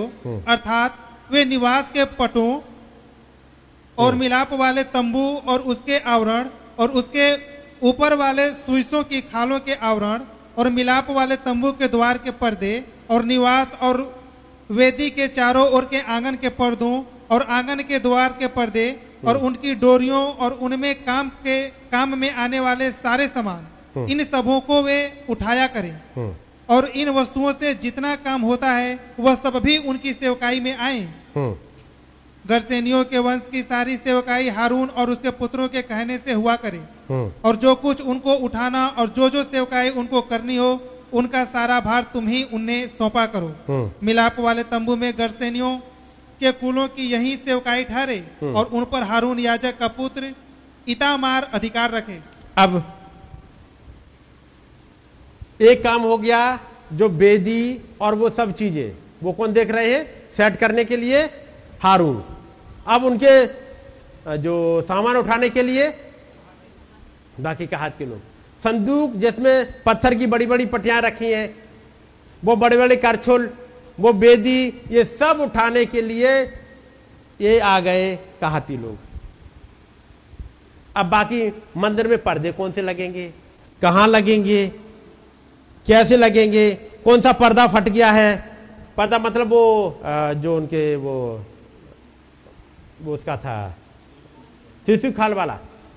मैं कहूँ, मान लो इतना ही बड़ा मंदिर बनता हो, इतना ही बड़ा तो यहाँ से वहाँ तक तो पर्दे ही पर्दे लगे रहेंगे। क्योंकि दीवार तो वहाँ है नहीं, तंबू में रह रहे हैं, बात समझते? दीवार तो है नहीं तो ऐसे वाले पर्दे से काम चलेगा नहीं। बारिश होगी, खराब होंगे, धूप आएगी तो खराब होंगे, रोज़ाना वो समेटे जाएँगे, उसके बाद हवा चलेगी तो खराब होंगे। होंगे? ये कौन देखेगा? हारून के बच्चे ही सब कुछ देख ले। ऐसा है क्या? हारून के बेटे अंदर बेदी का भी देख ले, हारून के बेटे ही सब कुछ देख ले। ऐसा है? नहीं। ये लेबी है जो सारा काम देखेंगे। लेबी का मतलब समझ रहे कौन है? वो जो खुदा के वचन के साथ खड़े हुए थे। बात समझ गए? वो जो उन्होंने छोड़ दिया सब कुछ और प्रॉफिट की आवाज़ सुन के उनके साथ खड़े हो गए। तो आज के समय में लेवी कौन हुए? पूरी प्रजा, पूरा चर्च, जो वचन को लेकर के, वचन के साथ बाचा बाँध के आके खड़े हुए, ये सब लेवी के काम में आ गए। ठीक है नहीं? क्योंकि खुदावन ने कहा, मैंने तुम्हें चुना हुआ राजवंश ठहराया है। ये ज़िम्मेदारी आ गई। अब सारा काम हारून नहीं कर रहे? हारून के बच्चे नहीं कर रहे, बाकी औरों का भी काम है, या नहीं? अब कितनी होगी खाले लगेंगी? इधर भी लगनी है, उधर भी लगनी है, इधर भी लगनी इधर भी लगनी है, फिर बीच के पर्दे बनने हैं, इसी के तीन हिस्से हैं, बेदी का हिस्सा है, परम पवित्र है, पवित्र स्थान है, मिलाबार तंबू, एक लंबा चौड़ा एरिया है है कि नहीं?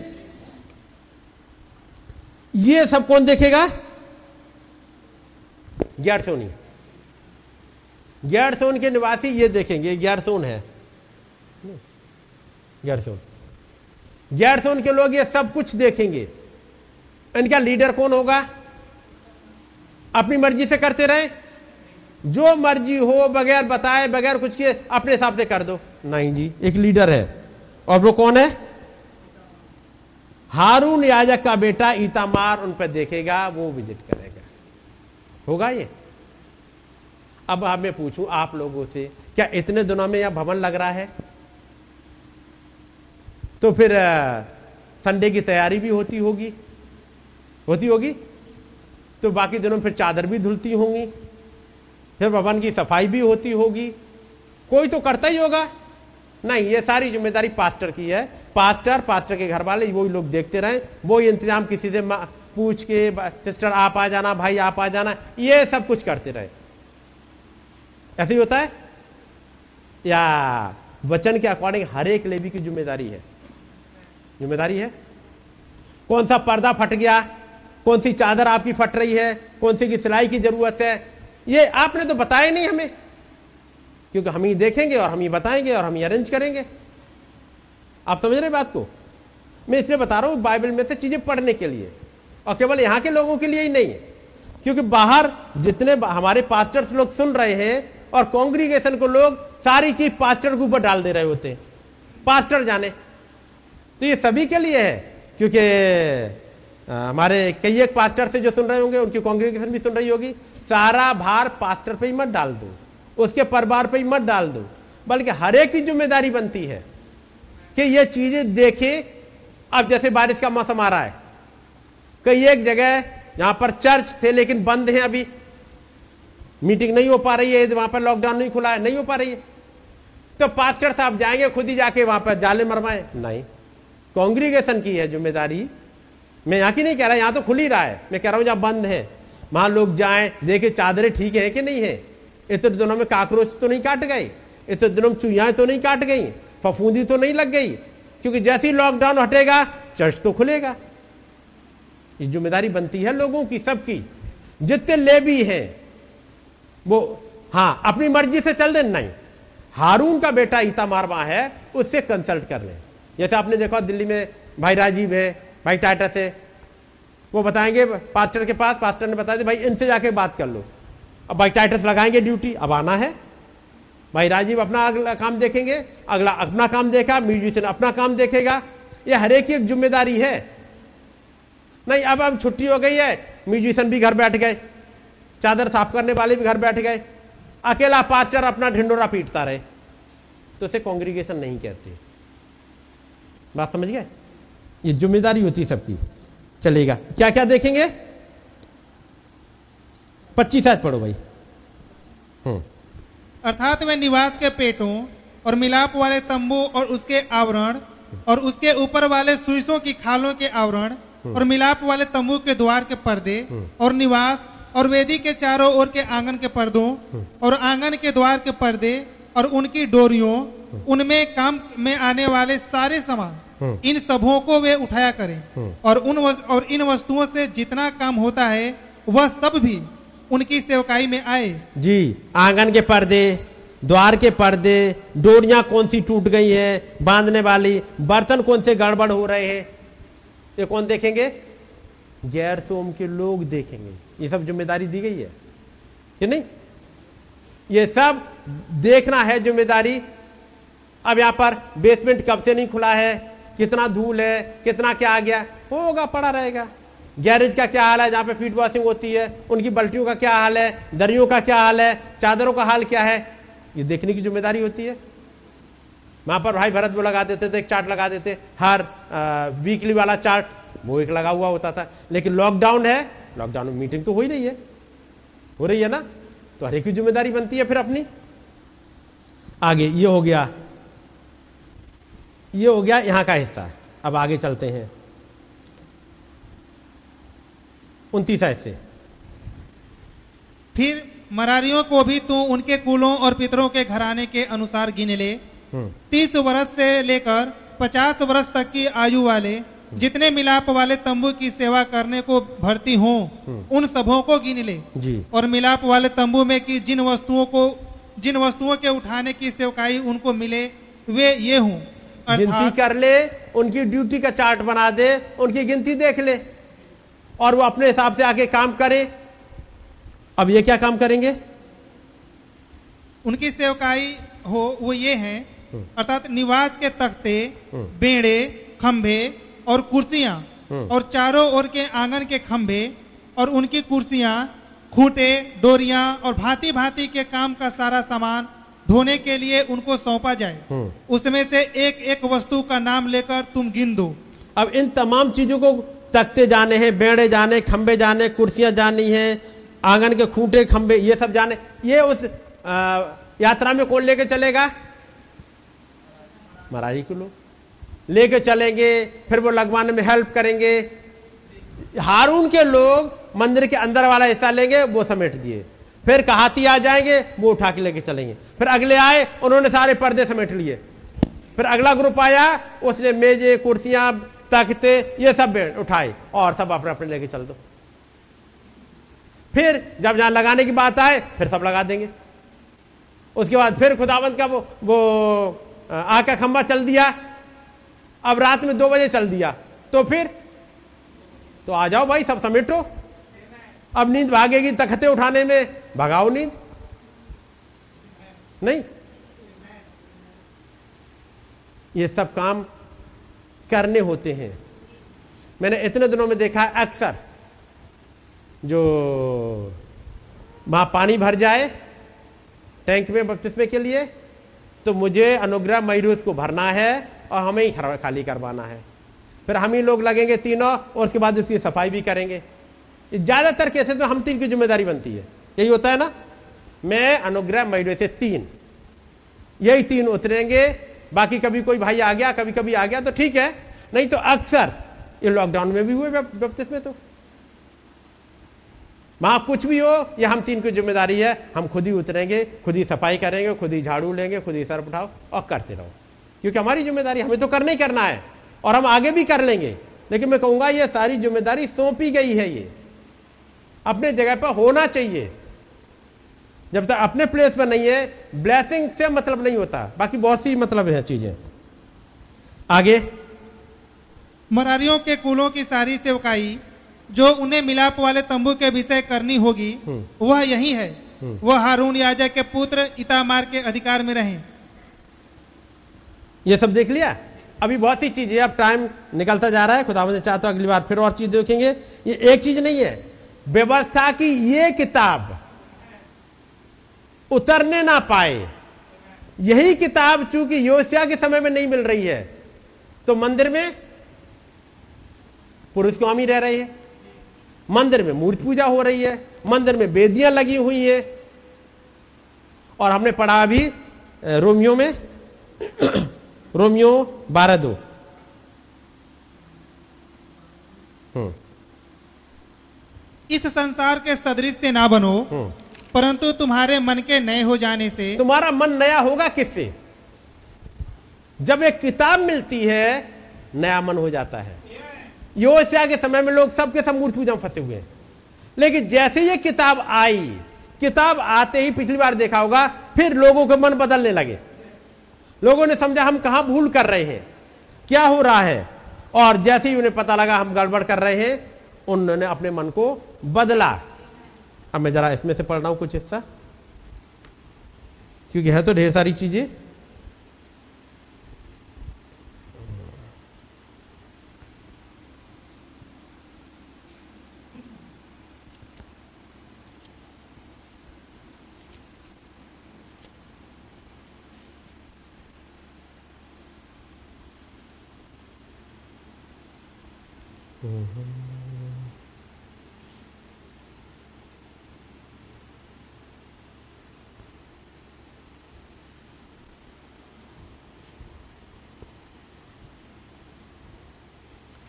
सुनिएगा ठीक उसी प्रकार उसकी पुत्री सरी की नामधारी कलिसियाओं ने भी किया, हब्बा की तरह। उनसे कहा गया कि उन्हें किसी अभिनेता की तरह वस्त्र पहनने अथवा किसी नवयुवक या एल्विस प्रेसली या पैट बून या उन्हीं की तरह के लोगों की तरह रहने की छूट है। ये चर्चिस ने बोल दिया। ये सब धर्म के नाम पर किया गया। Pat Boone church of Christ और एल्विस प्रेसली पेंटिकॉस्टल गिरजों के सदस्य हैं। नाम सुना होगा इनका?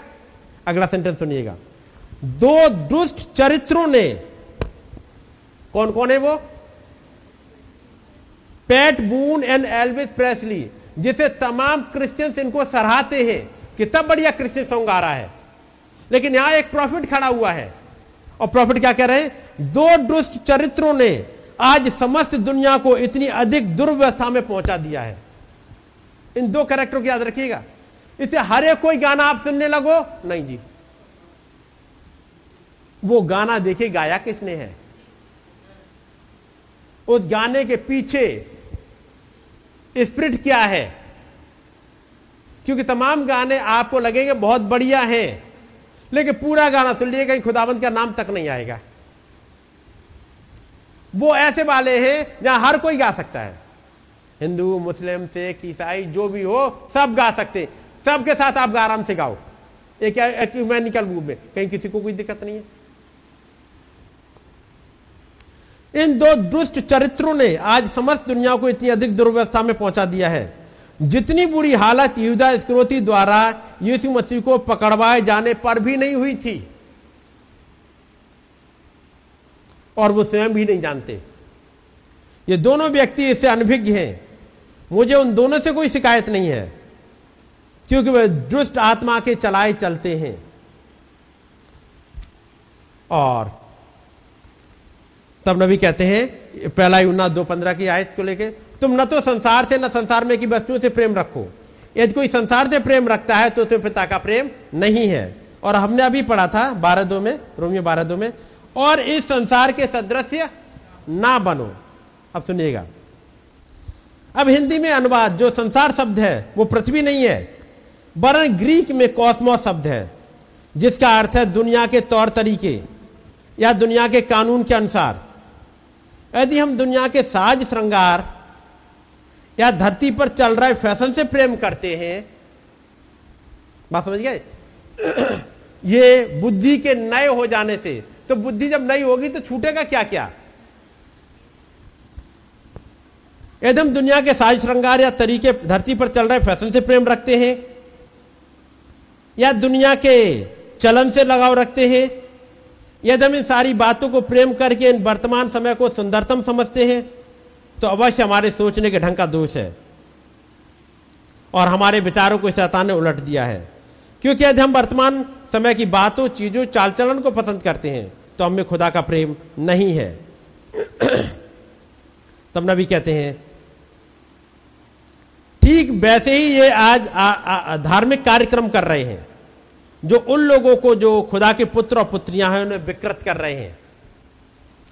लोग सही कार्य करने के लिए गिरजों में जाते हैं।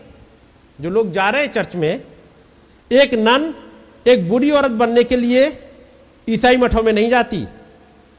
वरन एक अच्छी सन्यासिनी बनने के लिए ही जाती है। एक धर्म प्रचारक, धर्म की शिक्षा पाने वाला व्यक्ति वहाँ बुरा आदमी बनने के लिए नहीं जाता थियोलॉजी में। आप किसी गिरजे घर का सदस्य मात्र इसलिए नहीं बनते हैं या अथवा उसके कार्यकलापों में इसलिए भाग नहीं लेते हैं कि आप बुरे व्यक्ति बने। वरन आपका उद्देश्य तो अच्छे व्यक्ति का बनने का होता है। लेकिन माँ बुराई तो उस धोखे या विकृत बन जाने से आती है और शैतान ने वहाँ पर एक जहर छिड़क दिया है। और वो है एक अविश्वास का।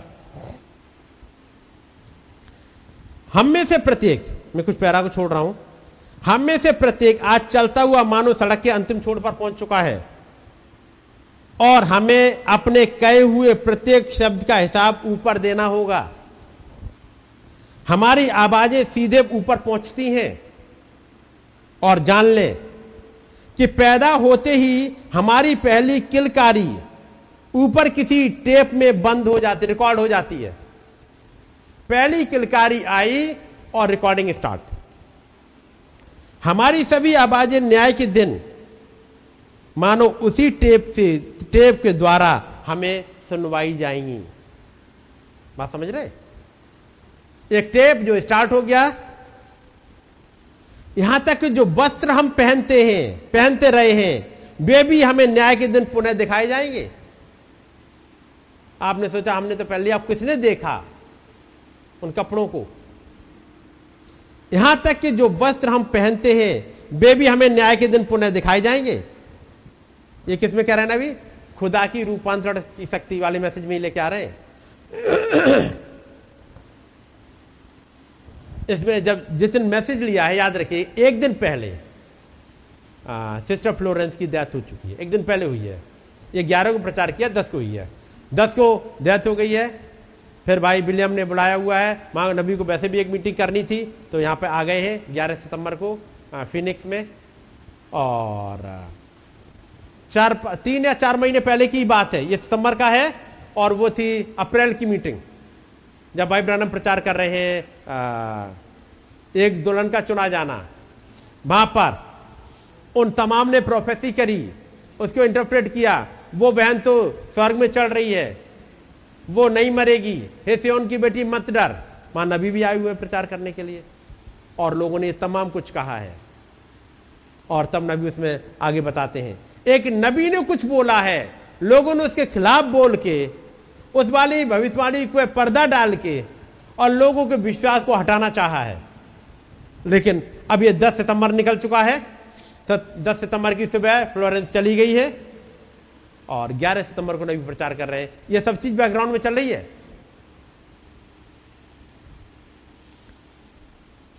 वो वस्त्र जो हम पहनते वो भी हमें न्याय के दिन दिखाई जाएँगे। ये काम तो यहाँ भी विज्ञान ने कर लिया है कि हमारे पास टेलीविज़न आ गए हैं। टेलीविज़न कोई चित्र खुद नहीं बनाता वरन हाँ, कहीं पर हो रहे दृश्य को अपने स्रोतों में डालकर आप तक पहुंचाता है। आपके मस्तिष्क के विचार, आपका प्रत्येक कदम, आपके कपड़ों के रंग इत्यादि सभी खुदा के पास अंकित होते रहते हैं, रिकॉर्ड होते रहते हैं। और वो सभी चीज़ें ठीक आपके सामने रख दी जाएँगी। उस दिन ले लो, ये है तुम्हारा हिसाब किताब। वो सभी गंदे, भद्दे वस्त्र जो आपने पहने हैं वो सभी दृश्य जब आप खुदा के द्वारा दिए गए अपने बालों को कटवाने के लिए किसी नाई की दुकान पर गई थी, जब बहनों के लिए बोल रहे हैं, जब खुदावन ने आपको बाल दिए जो आपकी शोभा के लिए दिए गए हैं और आप लेकर के नाई की दुकान पर पहुँची, वो सब रिकॉर्ड होता जा रहा है। कहाँ पहुँची, कौन सा नाई था, नाई की नेम प्लेट क्या थी, कितने बजे पहुँचे, कौन से कपड़े पहन के पहुँची, क्या सोच लेके पहुँची, ये सब रिकॉर्ड है खुदावंत के सामने। और वो सभी कुछ आपके सामने दोबारा रख दिया जाएगा। और तब आपको इन सब बातों का उत्तर देना होगा। आप वहाँ बच नहीं पाएँगे। क्योंकि वहाँ तो वे सभी हृदय के विचार भी जो समय समय पर आपके मन में उभरे थे, दोबारा चलचित्र की तरह आपके सामने होंगे। अब वो जो जब भाई ब्रानम प्रचार करने गए कैलिफ़ोर्निया में, और नबी के बात को लेकर के उन्होंने दूसरी भविष्यवाणी करी, वो सब चलेगा उस दिन। दोबारा चलचित्र की तरह आपके सामने होंगे, वहाँ आप कैसे बच पाएँगे? इस बड़ी नजात को ठुकरा कर हम वहाँ किस प्रकार बच पाएँगे? देखिए, हम नहीं बच पाएँगे। हमारा प्रत्येक कदम, हृदय का प्रत्येक विचार, ये मैसेज बता दे रहा हूँ, यह खुदा की रूपांतरण शक्ति, पैरा नंबर 136 में पढ़ रहा हूँ, ताकि आप घर पर जाके पढ़ पाए। हमारा प्रत्येक कदम, हृदय का प्रत्येक विचार, हमारे में सभी वस्त्र, उनके रंग, सभी कुछ कहीं दूसरे डायमेंशन में रिकॉर्ड हो रहे हैं। या दूरदर्शन जो रंगीन चित्र प्रस्तुत करते हैं, कहीं के भी दृश्य को खींचकर हमारे निकट ले आते हैं और हमें देखते हैं। ये तो वन डायमेंशन वाले फ़ोटो लेके आते हैं। खुदा, और जबकि हम यहाँ पर थ्री डायमेंशन में रह रहे हैं। खुदा के यहाँ तो सभी चीज़ एक एक चीज़ करके वो, एक वो रिकॉर्ड होती रहती है। कैसे डेबिल ने अपना जहर उगड़ा है। तब नबी कहते हैं, एक जाति को दूसरी जाति में मिलाकर पेड़, पौधों, पशुओं, आज की दोगली जातियाँ उत्पन्न कर दी गई हैं। खराब भोजन खाकर के ही हमारे शरीर में दिमाग भी विकृत होते गए हैं। यदि हमारे शरीर इस खराब भोजन से विकृत होते गए हैं तो हमारी आयु वास्तव से, वास्तविक से अधिक दिखाई देती है।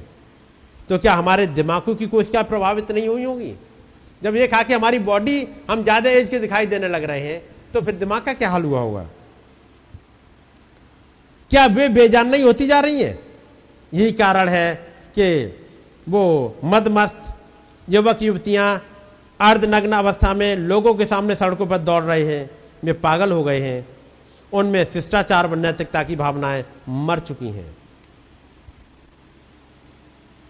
तब नबी एक बात को कहते हैं, एक और मैसेज है उनका और जो उन्होंने प्रचार किया था थोड़े दिनों पहले, वो था थिंकिंग मैंस फ़िल्टर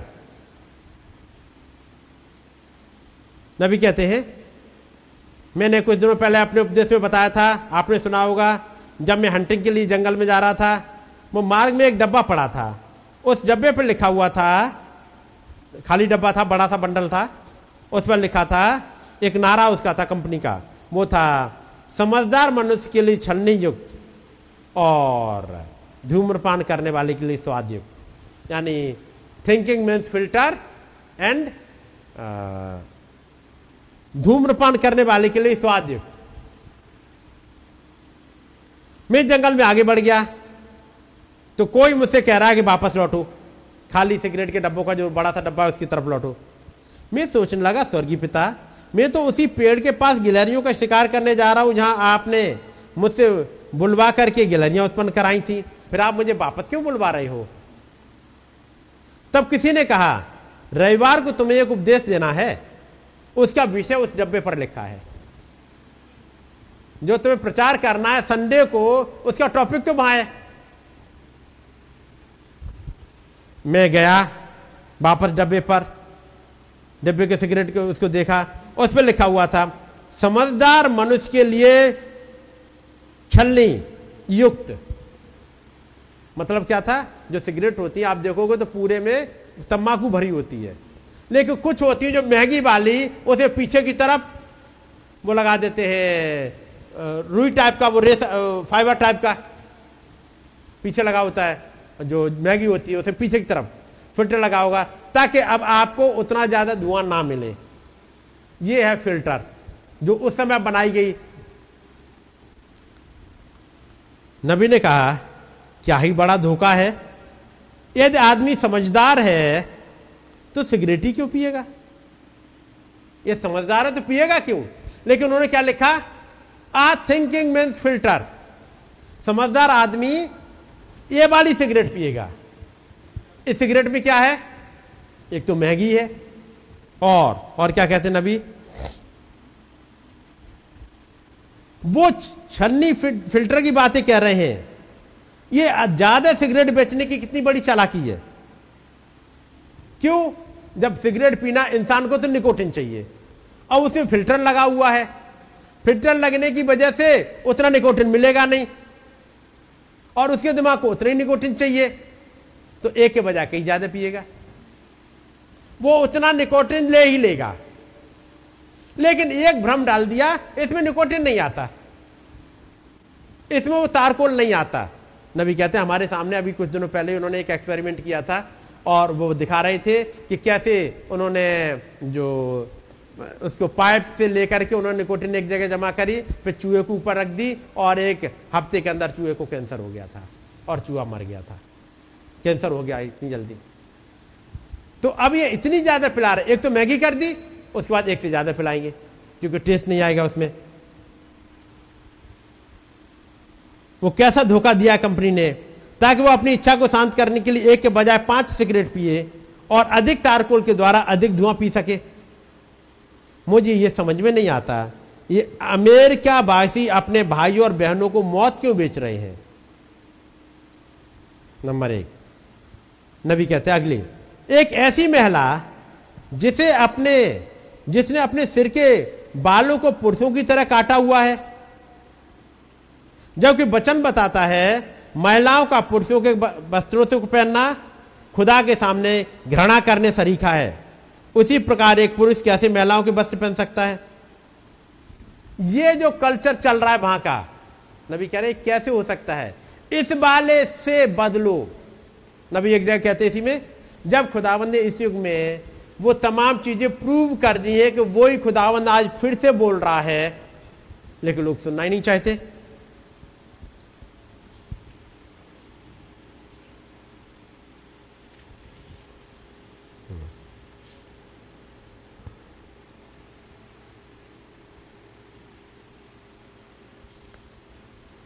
एक समझदार मनुष्य की छन्नी का उपयोग करें।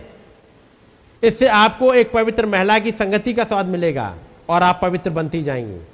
जब कोई शैतानी विचार आपको बल, बाल कटवाने हेतु नाई की दुकान की ओर जाने को प्रेरित करेगा, तब वो समझदार पुरुष क्या उठेगा? ऐसा करोगी तो तुम्हारे सिर में दर्द हो जाएगा। नबी कहते हैं, आप पहले मैरिज की बात को लेके आते हैं, यदि आप बच्चन के साथ बने रहोगे तो याद रखना आपके ही बच्चे पैदा होंगे। और यदि आपने बचन को नहीं माना तो वो कहते हैं एक सेंटेंस इससे आपका परिवार बर्बाद हो जाएगा। इससे तो अन्य पुरुष के द्वारा, अन्य महिला के द्वारा आपकी संतान उत्पन्न हो रही होंगी। यानी आपके एक्स्ट्रा मैरिटल अफेयर्स चल रहे होंगे। और तब आपके बच्चे, यानी आदमी से कह रहे आपके बच्चे किसी और औरत से पैदा हो रहे होंगे। और औरत के लिए बोल रहे हैं आपको कि- किसी दूसरे आदमी के बच्चे पैदा कर रही होगी। आप अपने पति के बच्चे पैदा नहीं कर रही हो। और ना आपकी पत्नी आपके बच्चे पैदा कर रही है। क्यों? आपने वचन को प्रॉपरली नहीं समझा और वो सुंदरता में चलते हुए वो बात लेके आते हैं, जैसे हब्बा के समय में हुआ। हब्बा बच्चा पैदा कर रही है, आदम का एक आएगा, लेकिन एक सरपेंट का भी आ रहा है। तब नबी कहते हैं, यदि आपने एक बिलीवर भाई से या एक बिलीवर बहन से शादी की है तो जैसे ही महिला के लिए कह रहे हैं आप के दिमाग में एक विचार आया, मैं बाल कटवाने जा रही हूँ। तो जो समझदार पुरुष है आपका, पति है, वो क्या उठेगा? ऐसा करोगी तो तुम्हारे सिर में दर्द होने जाएगा। आप उन ईजाबिलों से बचे रहिएगा। आप उन्हीं जबेल से बच जाओगी। यानी आपके साथ जो हो, वो एक, आपको वचन के साथ इंकरेज करने वाला हो। फिर नबी कहते हैं, मेरे बच्चों ने एक काम किया उन्होंने बताया कि पापा देखो बहुत बढ़िया धार्मिक गीतों का प्रोग्राम आ रहा है। कह रहे इनसे मेरी बातों से किसी की भावना को ठेस ना पहुँचे, मेरा मतलब ये नहीं है। लेकिन वो कह रहे हैं, मेरी पुत्री ने उस टेलीविज़न पे आ रहे धार्मिक गीतों के कार्यक्रम को देखने के लिए बुलाया। गाने बच्चों को बहुत अच्छे लग रहे थे, रिलीजियस गाने हैं, उन्होंने मुझे भी बुला लिया। तो मैंने कहा, मैं जा रहा हूँ ओरल रॉबर्ट्स का प्रोग्राम देखने। संडे का दिन है चर्च कोई अलाउ नहीं कर रहा। एरिजोना में है, बच्चों को अभी लेके ही लौटे हैं, थोड़े दिनों पहले ही। भाई ब्रानम बच्चों को लेकर थोड़े दिनों पहले ही लौटे हैं। उन्होंने जुलाई मई, जून के महीने में साउथ अफ्रीका में थे। जुलाई और अगस्त में कुछ समय तक वहाँ रहे हैं, जफरसन विले में। और इसके बाद एरिजोना लौटे हैं। संडे का दिन आ गया, कोई चर्च नहीं है जाने के लिए। तो उन्होंने अपने जाकर के ओरल रॉबर्ट्स का प्रोग्राम सुन रहे हैं जबकि। बैठे हुए। और तब तक बताया कि वो गाने आ गए, मैं गया देखने के लिए। मेरे बेटे ने क्या पाखा, बेटे ने क्या पापा, देखो कितना बढ़िया प्रोग्राम है। मैंने उस टेलीविज़न को ही बंद कर दिया। हमने एक महिला से वो टेलीविज़न किराए पे मंगाया था। मैंने भी, कभी भी अपने घर में टेलीविज़न रखने की इच्छा नहीं करी है, नहीं श्रीमान। मैं इस चीज़ को अपने घर में नहीं देखना चाहता। मैं तो उसे अपनी बंदूक से तुरंत उड़ा दूँगा। मुझे उस बुरी चीज़ से जरा भी कुछ लेना देना नहीं है। क्या आपने एरिजोना वासियों को वो आंकड़े पढ़े हैं? आज का 80 प्रतिशत बच्चों के मस्तिष्क कमज़ोर हैं। उनका दिमाग कमज़ोर हो गया है। जिनमें से 67 परसेंट बच्चों की इस कमी का कारण ये टेलीविज़न है। कितने बच्चे कमज़ोर? 80 परसेंट बच्चे एरिजोना के कमज़ोर हो गए। कहाँ चले गए? उनका दिमाग पढ़ने में नहीं लगता। उनके दिमाग रीजन आउट नहीं कर पा रहे। उनके बच्चे अपनी क्रिएटिविटी भूल गए हैं। कारण? टेलीविज़न। और वो टेलीविज़न का छोटा रूप? मोबाइल। याद रखिएगा। बगैर इस मोबाइल के कुछ भी नहीं हो पा रहा है। इसलिए भाई ने भाई आशीष ने पिछले आ, साल जब प्रचार किया था जब लॉकडाउन से जस्ट पहले की बात थी। या ऑनलाइन मीटिंग चल रही लॉकडाउन नहीं जो उनकी तबीयत खराब हुई से थोड़े पहले की बात है। और वो है टीचिंग ऑन मोजेस पढ़ा है ना सुना होगा आपने? फिर सुन लीजिएगा।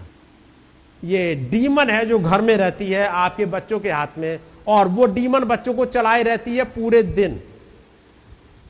इस डीमन से कैसे छुटकारा पाओगे? नबी कहते, टेलीविज़न को तुम्हें गोली सुड़ा देता तो फिर आज मोबाइल का क्या होना चाहिए? जब तक मोबाइल में आपकी एजुकेशन पढ़ाई की चल रही है, ठीक है। जब तक वचन चल रहा है, ठीक है। जब फालतू की बातें आने लगे तो आप समझ लिए आपने उसे उड़ा दिया अपनी गोली से। मीस उसे उठाइएगा, ऑफ़ करिए, रख दीजिएगा। अपनी आँखों से उसे दूर कर दीजिएगा। नहीं तो धीमे धीमे आपकी सोचने की ताकत, आपकी क्रिएटिविटी आपकी रीजनिंग सब कुछ खत्म कर देगा। अच्छा होता आपने अपनी बंदूक के प्रयोग करके उन्हें तोड़ दिया होता।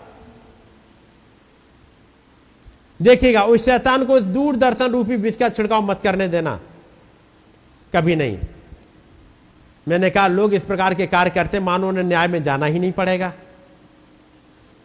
तब नबी कहते हैं, मैं उस लड़के की तारीफ़ करना चाहूँगा जिसने आज प्रातः यहाँ बड़े अच्छे ढंग से भले मनुष्य की तरह सुंदर गीत गाया था। मुझे वो अच्छा लगा था। लेकिन ये बिजनेसमैन के लोग कभी कभी उन आधुनिक किस्म के बाजारू लड़कों को गीत गाने के लिए बुला लेते हैं, जो सब तरह का हो हल्ला मचाकर अपने चेहरे तक लाल कर लेते हैं। आवाज़ को सांस रोककर अंदर ही घोटते रहते हैं। ये वास्तविक रूप में गाना नहीं है। ये तो वैज्ञानिक ढंग से शोर मचाना होता है। वो सारे इंस्ट्रूमेंट फिर आवाज़ कम होती गई, फिर धड़म धड़म होने लगेगी। ये वैज्ञानिक ढंग से शोर मचाना होता है, उसे वो गाना नहीं कहते। बल्कि वो अप्रिशिएट करते एक लड़के ने गाना गाया वहाँ पर। गाना तो हृदय से निकलती हुई लय को कहते हैं। हम्म।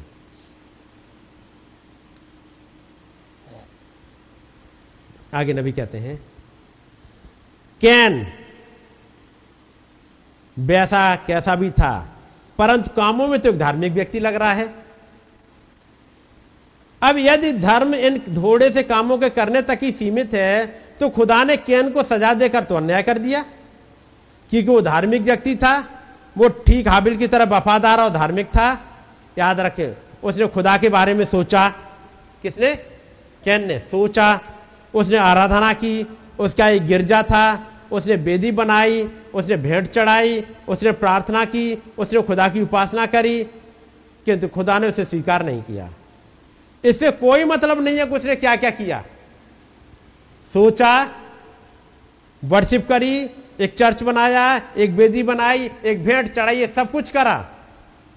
इससे कोई मतलब नहीं, उसने क्या क्या। किया खुदा ने उसे रिजेक्ट कर दिया था। देखिए देखिएगा धर्म ही शैतान का व्यापार है। जिसको वो पूर्ण रूप से समाप्त नहीं करना चाहता। वो इसी के द्वारा तो अपना काम करता जाता है।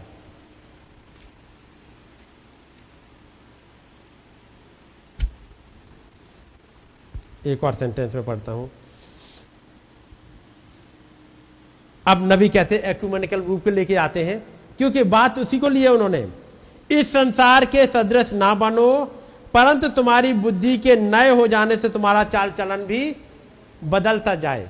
मैंने स्टार्टिंग में ढेर सारी व्यवस्था क्यों पढ़वाई? एक नबी के द्वारा खुदाबंद ने व्यवस्था बुलवाई। वो एक किताब में लिख दी गई। अब उसी के अनुसार चलना है। ज़मीन बांटनी हो तो उसके अनुसार। लेवियों का हिस्सा बांटना हो तो मूवमेंट करना हो तो उसके अनुसार। कोई केस आ जाए तो मर्डर हो जाए तो कोई चोरी करे, पूरी उसमें आप पढ़ो। उसी के अनुसार करना है। तो फिर क्या खुदाबंद हमारे लिए एक व्यवस्था नहीं देंगे? व्यवस्था का मतलब मैं वो वाली व्यवस्था नहीं कह रहा हूँ। एक कुछ ऐसे नियम जिन पे हम फॉलो करते जाएँ जो हमारी बुद्धि को बदल दे। क्योंकि कहा तुम्हारी बुद्धि के नए हो जाने से तुम्हारा चाल चलन भी बदलता जाए। और इस तरह से तुम खुदा की भली और भावती और सिद्ध इच्छा अनुभव से मालूम करते रहो। ये अनुभव के द्वारा तमाम चीज़ें खुदावंद बताते चलेंगे। अब उन्होंने बताया टेलीविज़न के बारे में। अब टेलीविज़न के बाद आज के समय में आ गया मोबाइल। अब आपको नबी ने मोबाइल के लिए तो बोला ही नहीं। मोबाइल समय था नहीं।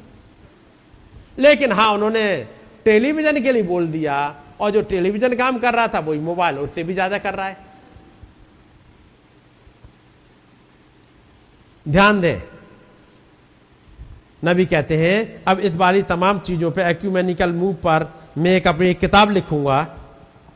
वो लेकर के आ रहे हैं, कैसे उन इसराइलियों ने प्रॉमिस लैंड में जाने से मना किया था? इसी में एक पिछले पैरा है, कैसे जाने से मना कर दिया? फिर उन्होंने कहा, आओ हम एक लीडर बना लें और वापस लौट चले। यही तो एक्यूमेनिकल मूव कर रहा है। आओ हम फिर से एक हो जाएँ। हम जो ढेर सारे चर्चित हो गए, ढेर सारी डिनोमिनेशन हो गए, हम फिर वापस एक हो जाएँ और वापस मिस्र में लौट जाएँ। तब नबी कहते हैं, ध्यान दें, नू के समय में खुदा का वचन नौका के रूप में स्थापित था। नौका के रूप में, नाव के रूप में, एक जहाज़ के रूप में बनाया जा रहा था, जिसे पृथ्वी से ऊपर उठकर तैरना था। यहाँ पर ध्यान देने योग्य बात यह है, उस नौका के ढांचे के रूप में खुदा का वचन जिसमें उसे बनाने की नापतोल दी गई थी, वो सभी वचन एक जगह नौका के रूप में स्थापित किया जा रहा था। पूरा वचन, जो कुछ खुदावन ने नू को दिया था, अब एक रूप लेता आ रहा है। खुदावन ने नू को बताया, और पहले ही दिन जहाज़ बन के पूरा तैयार हो गया हो। ऐसा हो गया? अभी तो वहाँ जहाज़ का नामो निशान नहीं है। फिर नू ने अपने बेटों को लिया, कुछ लकड़ियाँ काटना स्टार्ट की। ये लकड़ियाँ जहाज़ नहीं है। लकड़ियाँ आ गई और नू कह रहा मैं जहाज़ बनाने जा रहा हूँ। कुछ लोग आएँगे, पहले ही दिन देखेंगे अच्छा ये जहाज़ बन रहा है तुम्हारा, ये लट्ठों से। ये लट्ठे जहाज़ नहीं है, लेकिन लट्ठों से जहाज़ बनेगा। एक दिन में नहीं चेंज हो रहा सब। फिर कुछ दिनों बाद वो रस्सियाँ उठाएगा, बांधना स्टार्ट करेगा, फिर वो राल लगाना स्टार्ट करेगा। ऐसे ही खुदाबंद ने मूसा से कहा था कि जाओ इसराइलियों को निकाल के ले जाओ। अब इसराइली आए, एक महीने बाद कहते दो तीन महीने बाद ही, वो प्रोमिस लैंड कहाँ है? हमें अभी तक नहीं दिखाई दी, हमें धोखा दे के तुम वहाँ से निकाल लाए। मूसा कह रहा है, ये प्रोमिस लैंड का ही पार्ट है, जब तुम लाल समुद्र से निकले, ताकि तुम्हारा बपतिस्मा हो। फिर तुम जंगल में से गुजरो, ताकि तुम्हारा साइंटिफिकेशन हो। फिर आके तुम यर्दन नदी से गुजरो ताकि तुम्हें बैप्टिज्म ऑफ़ होली गोस्ट मिले। ये सब प्रोसेस के हिस्से हैं। अब वो एक महीने, एक साल बाद, दो साल बाद, तू हमें धोखा दे रहा है मूसा, तू हमें धोखा दे रहा है। एक दिन में सब नहीं बदल रहे सब धीमे धीमे करके बदलते जा रहे हैं। अब लोग वहाँ पर मज़ाक उड़ा रहे थे। उस नाव के या जहाज़ के ढांचे को देख और भविष्यवक्ता नू की अंत समय की भविष्यवाणी को सुनकर हँसी उड़ाते थे। क्योंकि वे इन बातों को अपनी बुद्धि से विचारते थे? लकड़ी देखी उन्होंने? अच्छा ये लकड़ी जाएगी तुम्हारी पानी में। इससे तुम्हारा जहाज़ बनेगा। यहीं से मज़ाक उड़ाएँगे। अब उसने राल लगाना स्टार्ट किया। किसने? नू ने। राल काय की लगाई? सुनिएगा। जहाज़ का वो ढांचा खुदा के वचन से बन रहा था। खुदा नाव का वो ढांचा खुदा के वचन से बन रहा था, और उसके अंदर व बाहर। अब लेप किया जा रहा है। वो लेप का क्या किया जा रहा है? Para number one nine nine, एक सौ निन्यानवे। उसके अंदर, ढांचा किससे बन रहा था? खुदा के वचन से। इसलिए वो व्यवस्था की किताब, वो बाचा की किताब मैंने पढ़वाई थी, और बाकी मैसेज पढ़ाऊँगा आपके सामने अब। जहाज़ का वो ढांचा खुदा के वचन से बन रहा था, उसके अंदर और बाहर प्रार्थनाओं और विश्वास का लेप किया जा रहा था। लेप किसका किया जा रहा है? प्रार्थना का और विश्वास का लेप किया जा रहा है। हमने तो राल पड़ा था कि वहाँ लकड़ी थी। अब लकड़ी बन गए इंसान। लकड़ी रिप्रेजेंट करती थी इंसान को जो जगह जगह से कट के आए। अब ये एक बन पाए, एक हो पाए, ताकि इनमें कोई डीमन ना घुसे, कोई पानी ना घुसे, उसके लिए ज़रूरी क्या है? प्रार्थना और विश्वास का लेप। जब वर्षा हुई वह जल आया। अब पानी का आया? वो दुनिया का पानी आया था। जब बारिश हुई और पानी आया तो सभी बुद्धिमत्ता, धार्मिक बुद्धिमानी, उनके अपने गिरजो और मतों सहित धरती पर नाश कर दी गई। वो अंदर नहीं घुस पाई। यदि आप एक विश्वास और एक प्रार्थना के साथ इसमें लेप लगाते जाएँ तो कोई भी दुनिया घुस नहीं पाएगी। जिसके लिए नबी ने कहा, तुम्हारे बुद्धि के नए हो जाने से तुम्हारा चाल चलन भी बदलता जाए। और वो किश्ती ऊपर उठती चली गई थी और चलेगा। अब है तो ढेर सारी चीज़ें खुदा ने चाह तो नेक्स्ट टाइम देखेंगे। अभी तो बहुत हिस्सा रह गया है। इस आयत को पकड़े रहिएगा जब तक हम लोग खत्म नहीं कर लेते हैं। और वो है, अपनी बुद्धि के नए हो जाने से तुम्हारा चाल चलन भी बदलता चाहे यही चीज़ है, जहाँ अयुब ने कहा कि मैंने कानों से तेरा समाचार सुना था, परंतु अब मेरी आँखें तुझे देखती हैं। आँखें क्या देखने लगी थी? तो सवाल पूछेगा, सवाल क्या थे? खुदावन, आप आके ये पूछो अयु तुझे ऐसा नहीं करना चाहिए था, मैं देख ये करता हूँ, तेरे लिए मैं ये लाया हूँ। पूछेगा अड़तीस, उनतालीस, चालीस, इकतालीस, चार अध्याय में कुछ सवाल पूछे हैं। ये सवाल ही उसकी आँखों को खोल रहे हैं। खुदावंद उतर आए, कुछ सवाल आने लगे। हमारे युग में जब उन्नीस में वो बादल उतर आया खुदावंद उतर आए फिर कुछ सवाल आने लगे। फिर वही वाले मैसेज में और आप पढ़ रहे हैं, ताकि अब एक हमारा चाल चलन बदल जाए। याद रखिएगा, ये चीज़ें आपको फ़िज़िकल तौर पर सिंसियर बनाएँगी यही चीज़ें आपको आत्मिक तौर पर बनाएँगी सिंसियर बनाएँगी खुदा के लिए। यही चीज़ें आपको रैप्चर में उठा के लेके जाएँगे। कोई इंसान सोचे कि मैं आत्मिक तौर पे बहुत सिंसियर हो गया हूँ और शारीरिक तौर पे। जो कुछ अंदर चल रहा है, बाहर डिस्प्ले होता है। डिस्प्ले बोर्ड ये है। आप पढ़ोगे इसी मैसेज में आपको मिलेगा। ये हमारा डिस्प्ले बोर्ड है। जो अंदर चल रहा है, उसका डिस्प्ले ये है।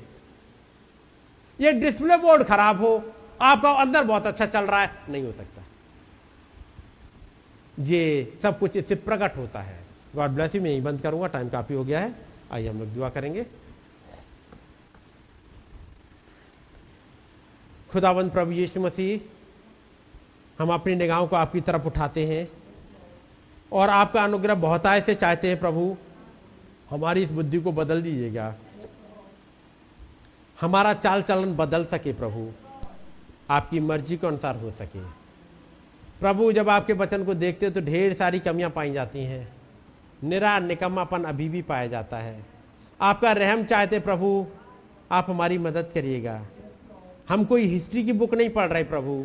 हम आपके वचन में से ही पढ़ते हैं और आपका अनुग्रह चाहते प्रभु, ताकि जो कुछ भी गड़बड़ियाँ हैं, वो सारी दूर हो सके प्रभु। एक राइट वे में हम आपके साथ चल सकें और आपकी नाम को महिमा दे सकें। प्रभु, हमेशा हर एक भाई बहन के साथ हो। यदि किसी भाई बहन की कोई ज़रूरत हो, आप यवा राफा हैं प्रभु, आप पूरा कर दीजिएगा। यदि कोई बीमार हो प्रभु, आप चंगाई दे दीजिएगा। हो खुदावन आप ही यवा निशी हैं। उनकी लड़ाइयों को आप लड़िएगा, प्रभु। आप जवा जायरे हैं, प्रोवाइडर हैं, प्रभु। आप प्रोवाइड कर दिएगा प्रभु, हमारी मदद करें। हम आपके वचनों में बढ़ सकें। एक राइट वे में, प्रभु, ताकि आपके नाम को महिमा मिल सके। जिस उद्देश्य से आपने हमें यहाँ रखा है, उसे पूरा कर सके। धन्यवाद की भेंट को बिनती को प्रभु यीशु मसीह के नाम में चढ़ाते हैं। आए हमारे पिता, आप जो आसमान में है, आपका नाम पाक माना जाए। आपकी बादशाही आए, आपकी मर्ज़ी जैसे आसमान में पूरी होती है, ज़मीन पर भी हो। हमारी रोज़ की रोटी आज हमें बख्श दें। जिस प्रकार से हम अपने कसर वालों को माफ़ करते हैं, हमारे कसरों को माफ़ करें। हमें आजमाइश में ना पड़ने दें, बल्कि बुराई से बचाएँ, क्योंकि बादशाहत कुदरत और जलाल हमेशा आपका